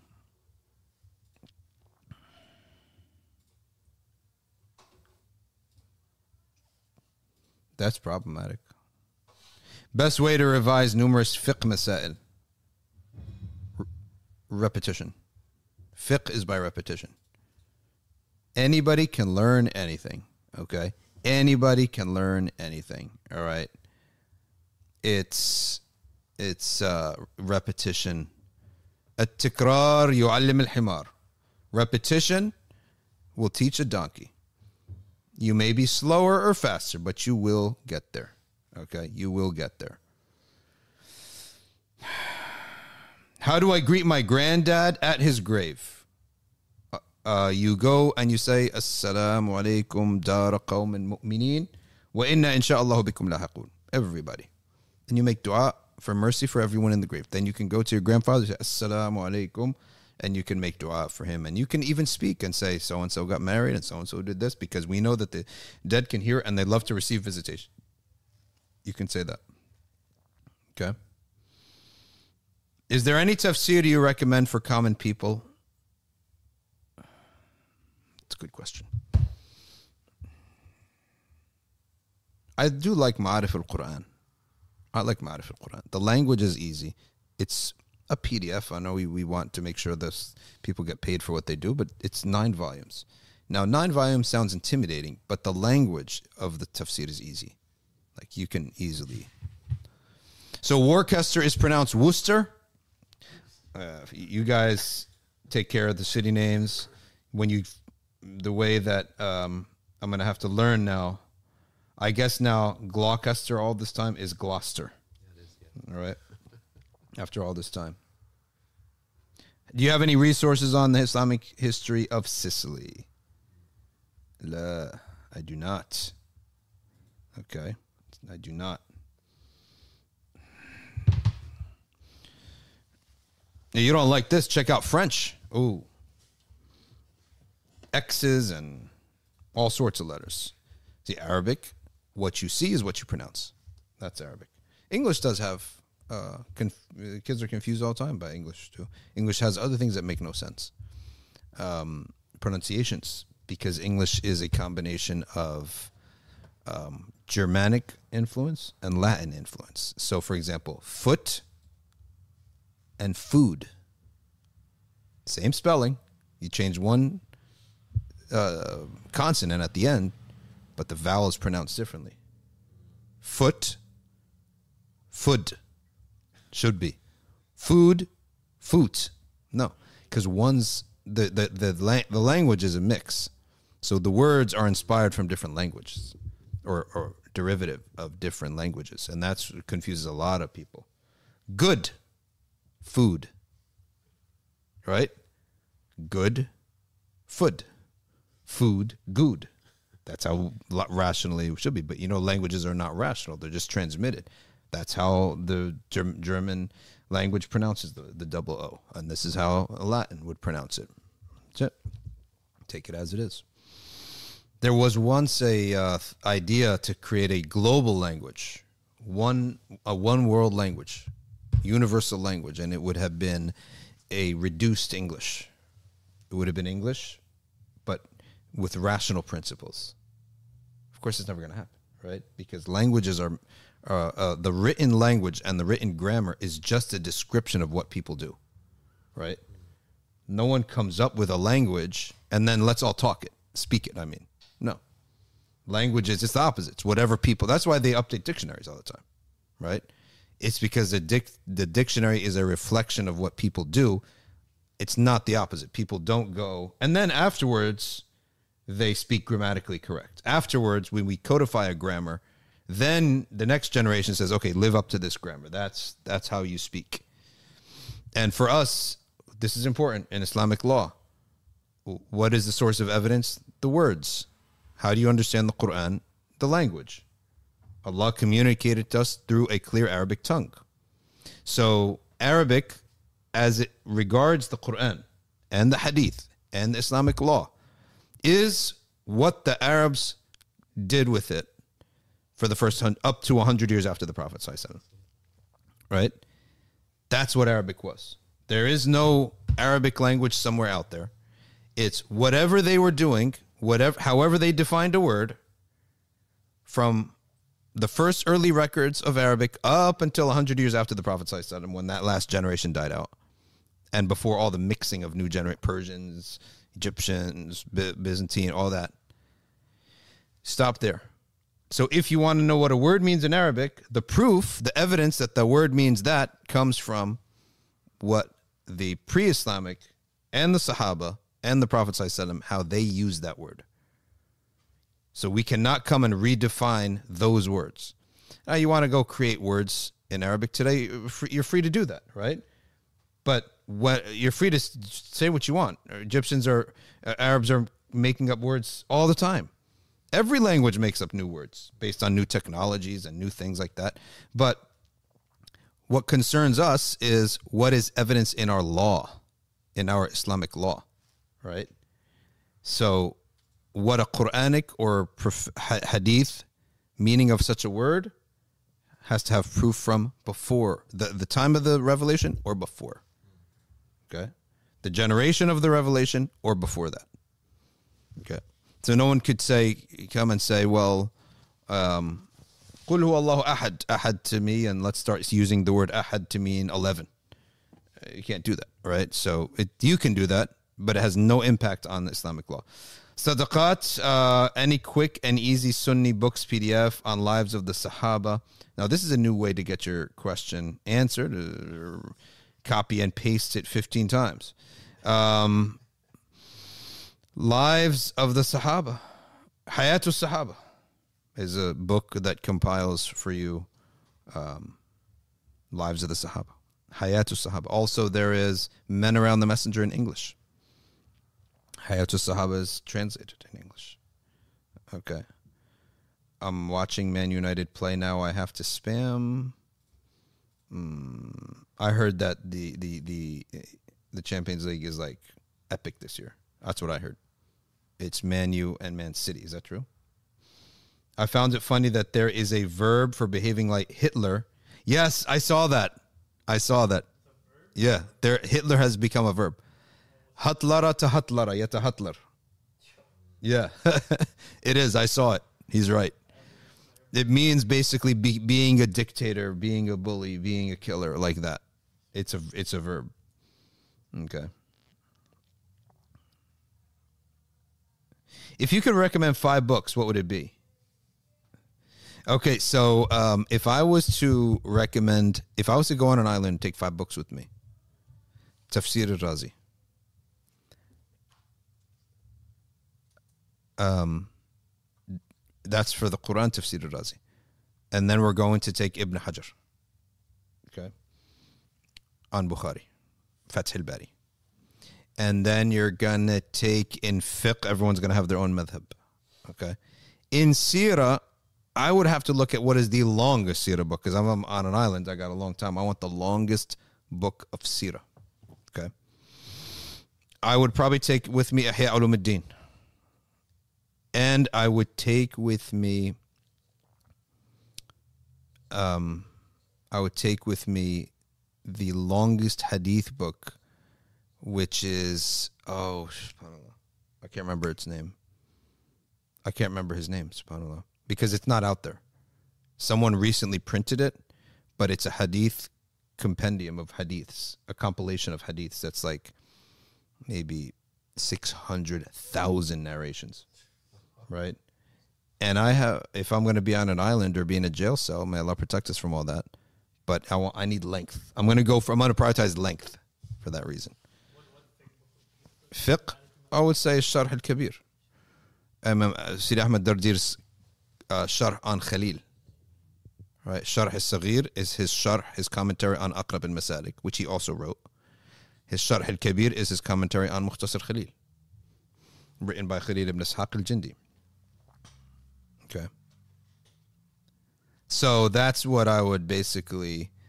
Um, I, I can't remember. I can't remember his name. Subhanallah. Dawood. It's the longest hadith book out there. Huh? Look it up. Yeah. It's it's Dawood because it's not out there. Yeah, you can't like go buy it in a store or anything. Yeah, yeah, look it up. Longest hadith book in Islamic history. And of course, it's interrogated heavily for having a lot of weak hadiths, but I'm on an island anyway, so, right? Yeah, go to that. Yeah.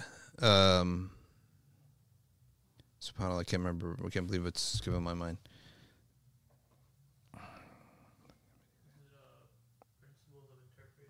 No, no, give me the Arabic names. No, no, no.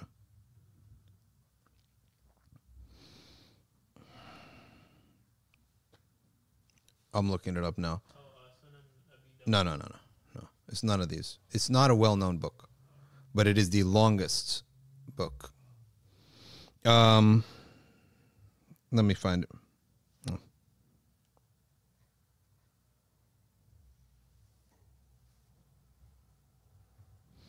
Oh. That's one.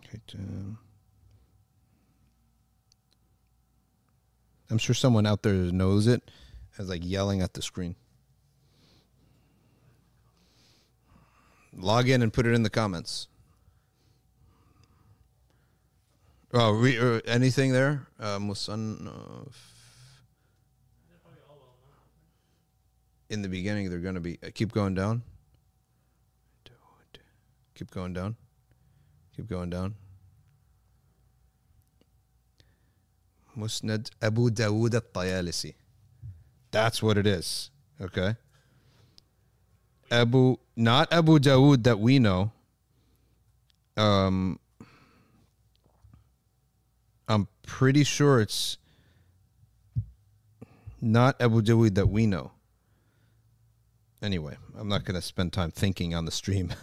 Um, I'm gonna I'm gonna figure out, but that I would take that book so I could read more because you have time, right? So accuracy and the perfection of the book is not the issue. It's the um All right. Anyway, let's take one final question.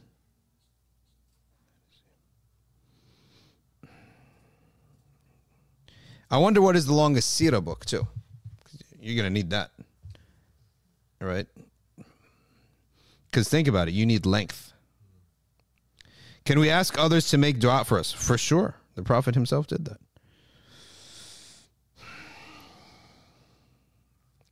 How do you balance being humble and being assertive? Being humble is to respect people and respect the truth. Do not look down on people and respect the truth. When the truth comes to you and the evidence comes to you, and do not look down on people. Be assertive in everywhere around that. Let's top, uh, uh, uh, top this off with uh, Dua an-Nur. If you could please uh, pull that up for us, please. Do Dua an-Nur.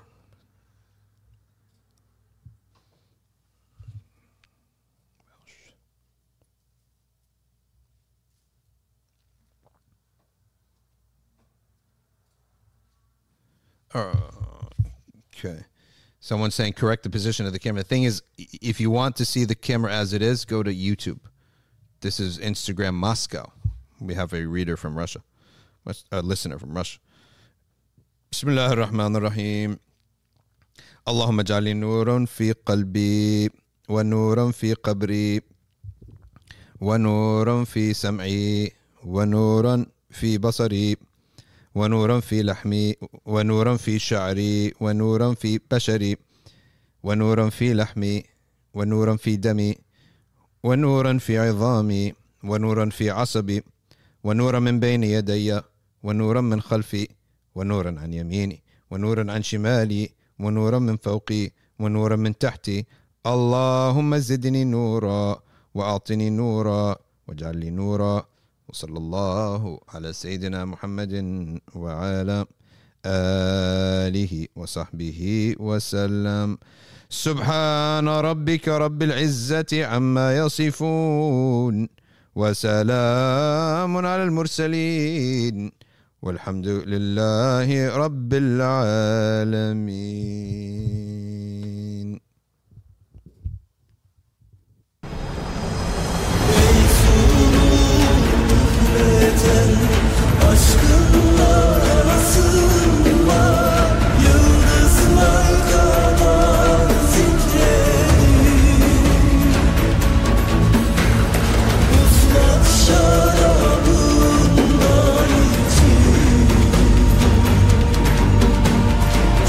Kalbe